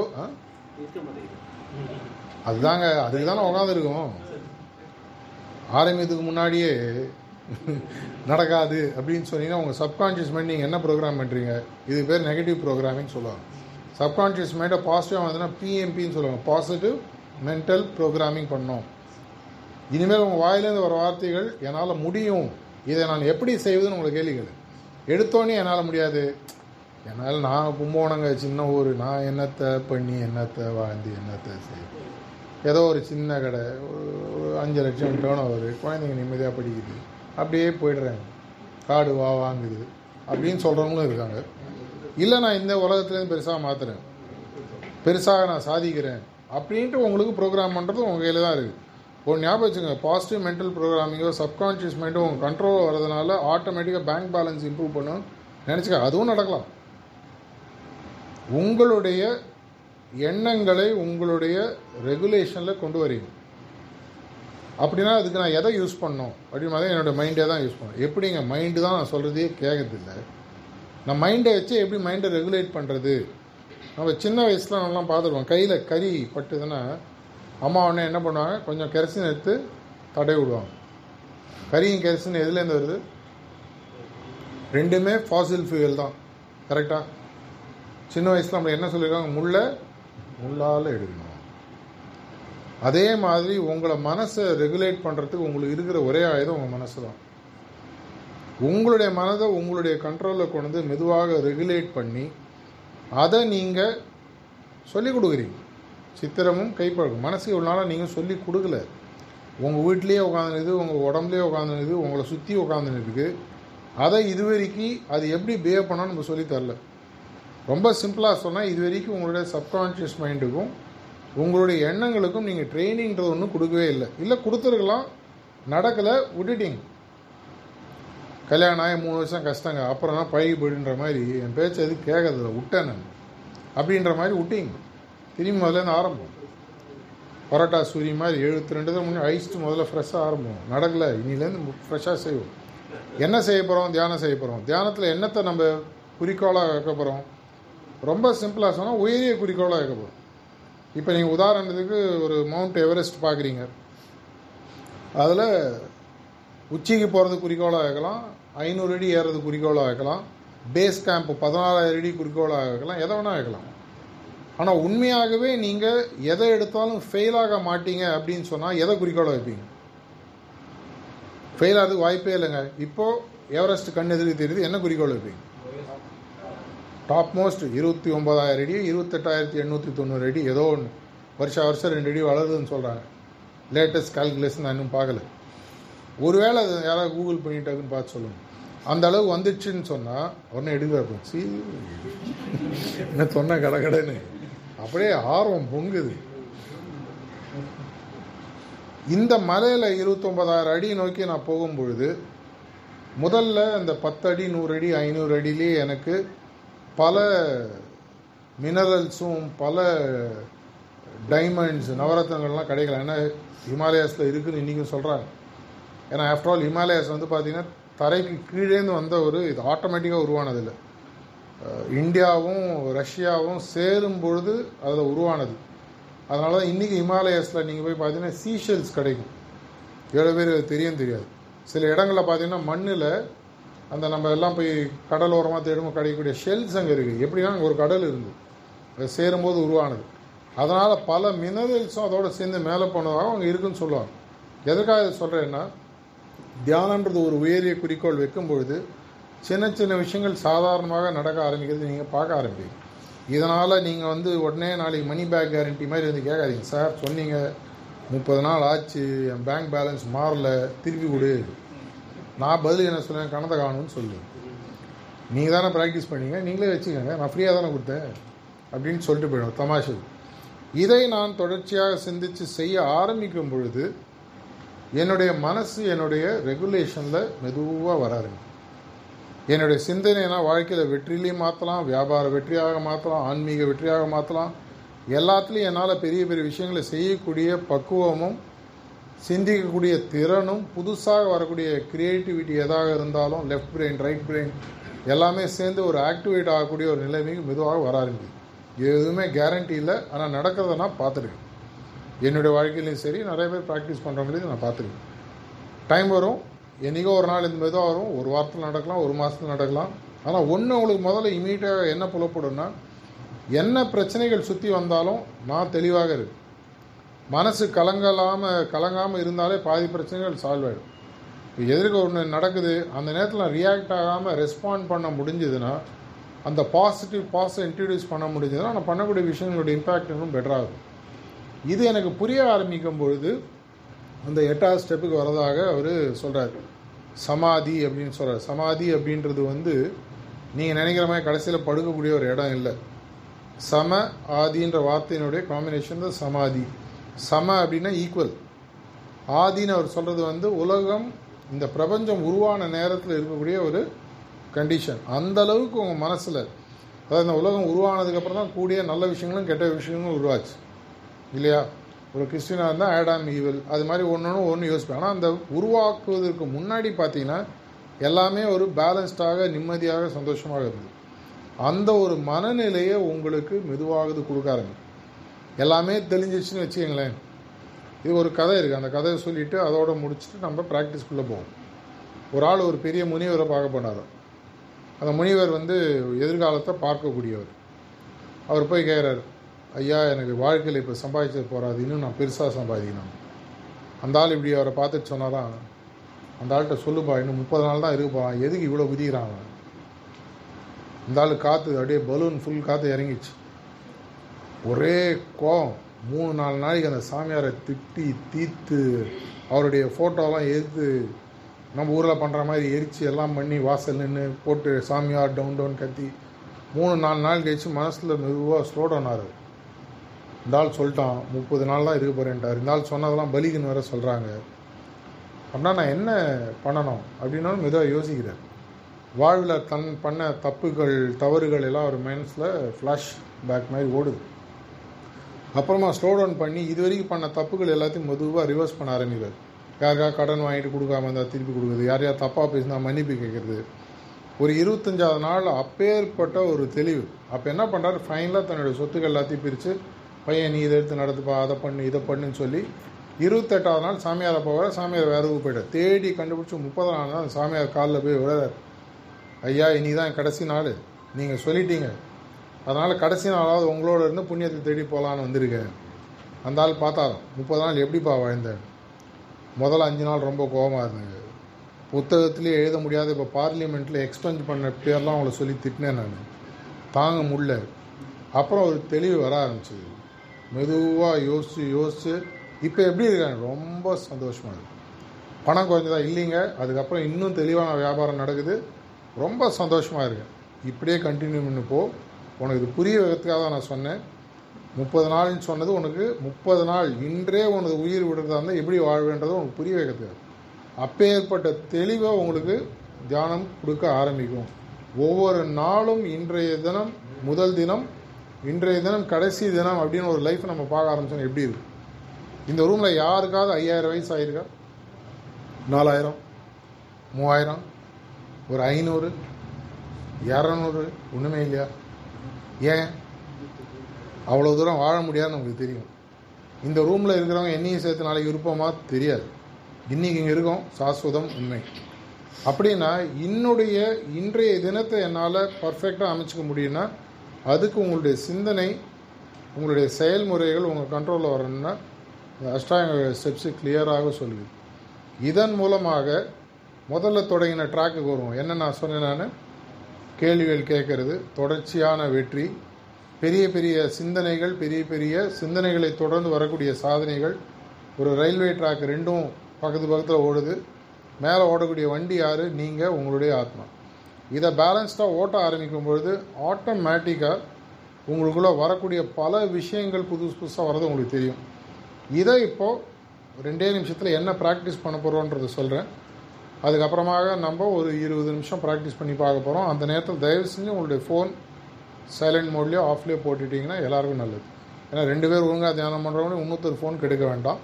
அதற்காக இந்த ஒரு ரெக்வெஸ்ட் இந்த தியானத்தில் ஹார்ட்ஃபுல்னஸ் தியானத்தில் நம்ம என்ன பண்ண போகிறோம் இந்த உலகத்தில் இருக்கக்கூடிய பிரபஞ்ச சக்தி உலகத்தில் இருக்கக்கூடிய கடவுள் ஏதோ ஒன்று என்னுடைய இதயத்திலும் ஒளி ரூபமாக இருக்கிறார்னு ஒரு சப்போசிஷன் அதுக்குன்னு ஒரு பல்பையோ எடுத்து அப்படியே பார்த்து வேணாம் ஒரு சப்போசிஷன் என்னுடைய ஹார்ட்டில் பிரகலாதனுக்கு சொன்ன மாதிரி தூணிலும் இருப்பார் துரும்பிலும் இருப்பார்னவன் என்னுடைய ஹார்ட்லேயும் இருக்கார். என்னுடைய ஹார்ட்டில் எங்கேயும் இருக்கக்கூடிய இந்த பிரபஞ்ச சக்தி இயற்கை சக்தி கடவுளை என்னோடய ஹார்ட்டில் ஒரு ஒளி ரூபமாக ஒரு பதினஞ்சு நிமிஷம் ஒரு பாவனையோடு நான் உட்காந்துக்க போகிறேன் அந்த நேரத்தில் எங்களுடைய அந்த பிராணாவதி பேஸ்ட் டிரான்ஸ்மிஷன் பேஸ்டுன்னு சொல்லுவாங்க. அந்த ஹார்ட்ஃபுல்னஸ் மெடிடேஷன் ஆட்டோமேட்டிக்காக சில வேலைகள் உங்களுக்கு செய்ய ஆரம்பிக்கும். இந்த இருபது நிமிஷம் முடியும் போது கண்டிப்பாக உங்களுக்கு ஒரு சின்னதாக மாதல் தெரிய ஆரம்பிக்கும். இந்த தேதி உங்கள் வாழ்க்கையில் நீங்கள் திரும்பி நான் முதல்ல சொன்ன மாதிரி எழுதி வச்சுக்கோ. முப்பத்தொன்று ஏழு ரெண்டாயிரத்தி இருபத்தி ரெண்டு கும்பகோணத்தில் ஒருத்தன் வந்து என்கிட்ட சொன்னான். அஞ்சு வருஷம் கழிச்சு பத்து வருஷம் கழிச்சு இன்றைக்கி உங்களுக்கு ரொம்ப சின்ன விஷயமா இருக்கலாம் ஞாபகம் இருக்கும். அந்த பதினஞ்சு இருபது நிமிஷத்தில் ஒரு மன நிம்ம நிம்மதி ஒரு சந்தோஷம் எதுவாக வராது. ஒரு தூக்க நிலை உட்காந்துருக்கும்போது அவ்வளோ ஈஸியாக இப்போ நான் அவங்கள தூங்க சொன்னால் உங்களால் தூங்க முடியாது. ஆனால் இந்த பதினஞ்சு நிமிஷத்தில் ஒரு தூக்க நிலை அது தூக்க நிலையில் தியான நிலை அந்த தூக்க நிலையில் உங்களுக்கு வர மாதிரி ஒரு ஃபீலிங் இருக்கும். இதை பண்ணுவதற்கு இதை ஆரம்பிக்கும் பொழுது எங்களுடைய வாலண்டியர் ஒருத்தர் மனசையும் உடலையும் ரிலாக்ஸ் பண்ணுறது சில கமாண்ட்ஸ் கொடுத்துட்டு வருவார். கண்ணை மூடிட்டு உட்காருங்க. அந்த கமாண்ட்ஸ் அவர் கொடுப்பாரு. அந்த கமாண்ட்ஸ் அப்படியே நீங்கள் மென்டலாக அதை விஷுவலைஸ் பண்ணி ஃபாலோ பண்ண ஆரம்பிங்க. அது முடியும் போது அவர் ஹார்ட்டில் கொண்டு வந்து அதை நிறுத்துவார். அப்போ வந்து தியானம் அப்படியே கண்டினியூ ஆகும். கடைசியில் தட்ஸ் ஆல்னு என்னுடைய குரல் கேட்குற வரைக்கும் கண்ணை மூடிட்டு உட்காருங்க. திரும்பி நான் முதல்ல சொன்ன மாதிரி ஃபோனை தயவு செஞ்சு சுவிட்ச் ஆஃப் பண்ணி சைலண்டில் போட்டிங்கன்னா யூஸ்ஃபுல்லாக இருக்கும். இது செஷன் முடிஞ்ச உடனே நான் இது வரைக்கும் பேசின விஷயங்களையும் சரி தியானம் சம்மந்தப்பட்ட விஷயமாக இருந்தாலும் சரி உங்களுக்கு நடந்த நடக்க போகிற விஷயமாக இருந்தாலும் சரி எதாக இருந்தாலும் நம்ம அதுக்கப்புறம் அலாவோம் பிஎன்ஐ நெட்ஒர்க்கு திரும்பி எங்களை ஆர்ட்ஃபுல்னஸ் மெடிடேஷன் சென்டர்லேருந்து கூப்பிட்டதுக்கும் இவ்வளோ நேரம் நான் சொன்ன விஷயங்களை கேட்டதுக்கும் நன்றி. இப்போ நம்ம நெக்ஸ்ட்டு ப்ராக்டிஸ் போகிறோம் நன்றி வணக்கம்.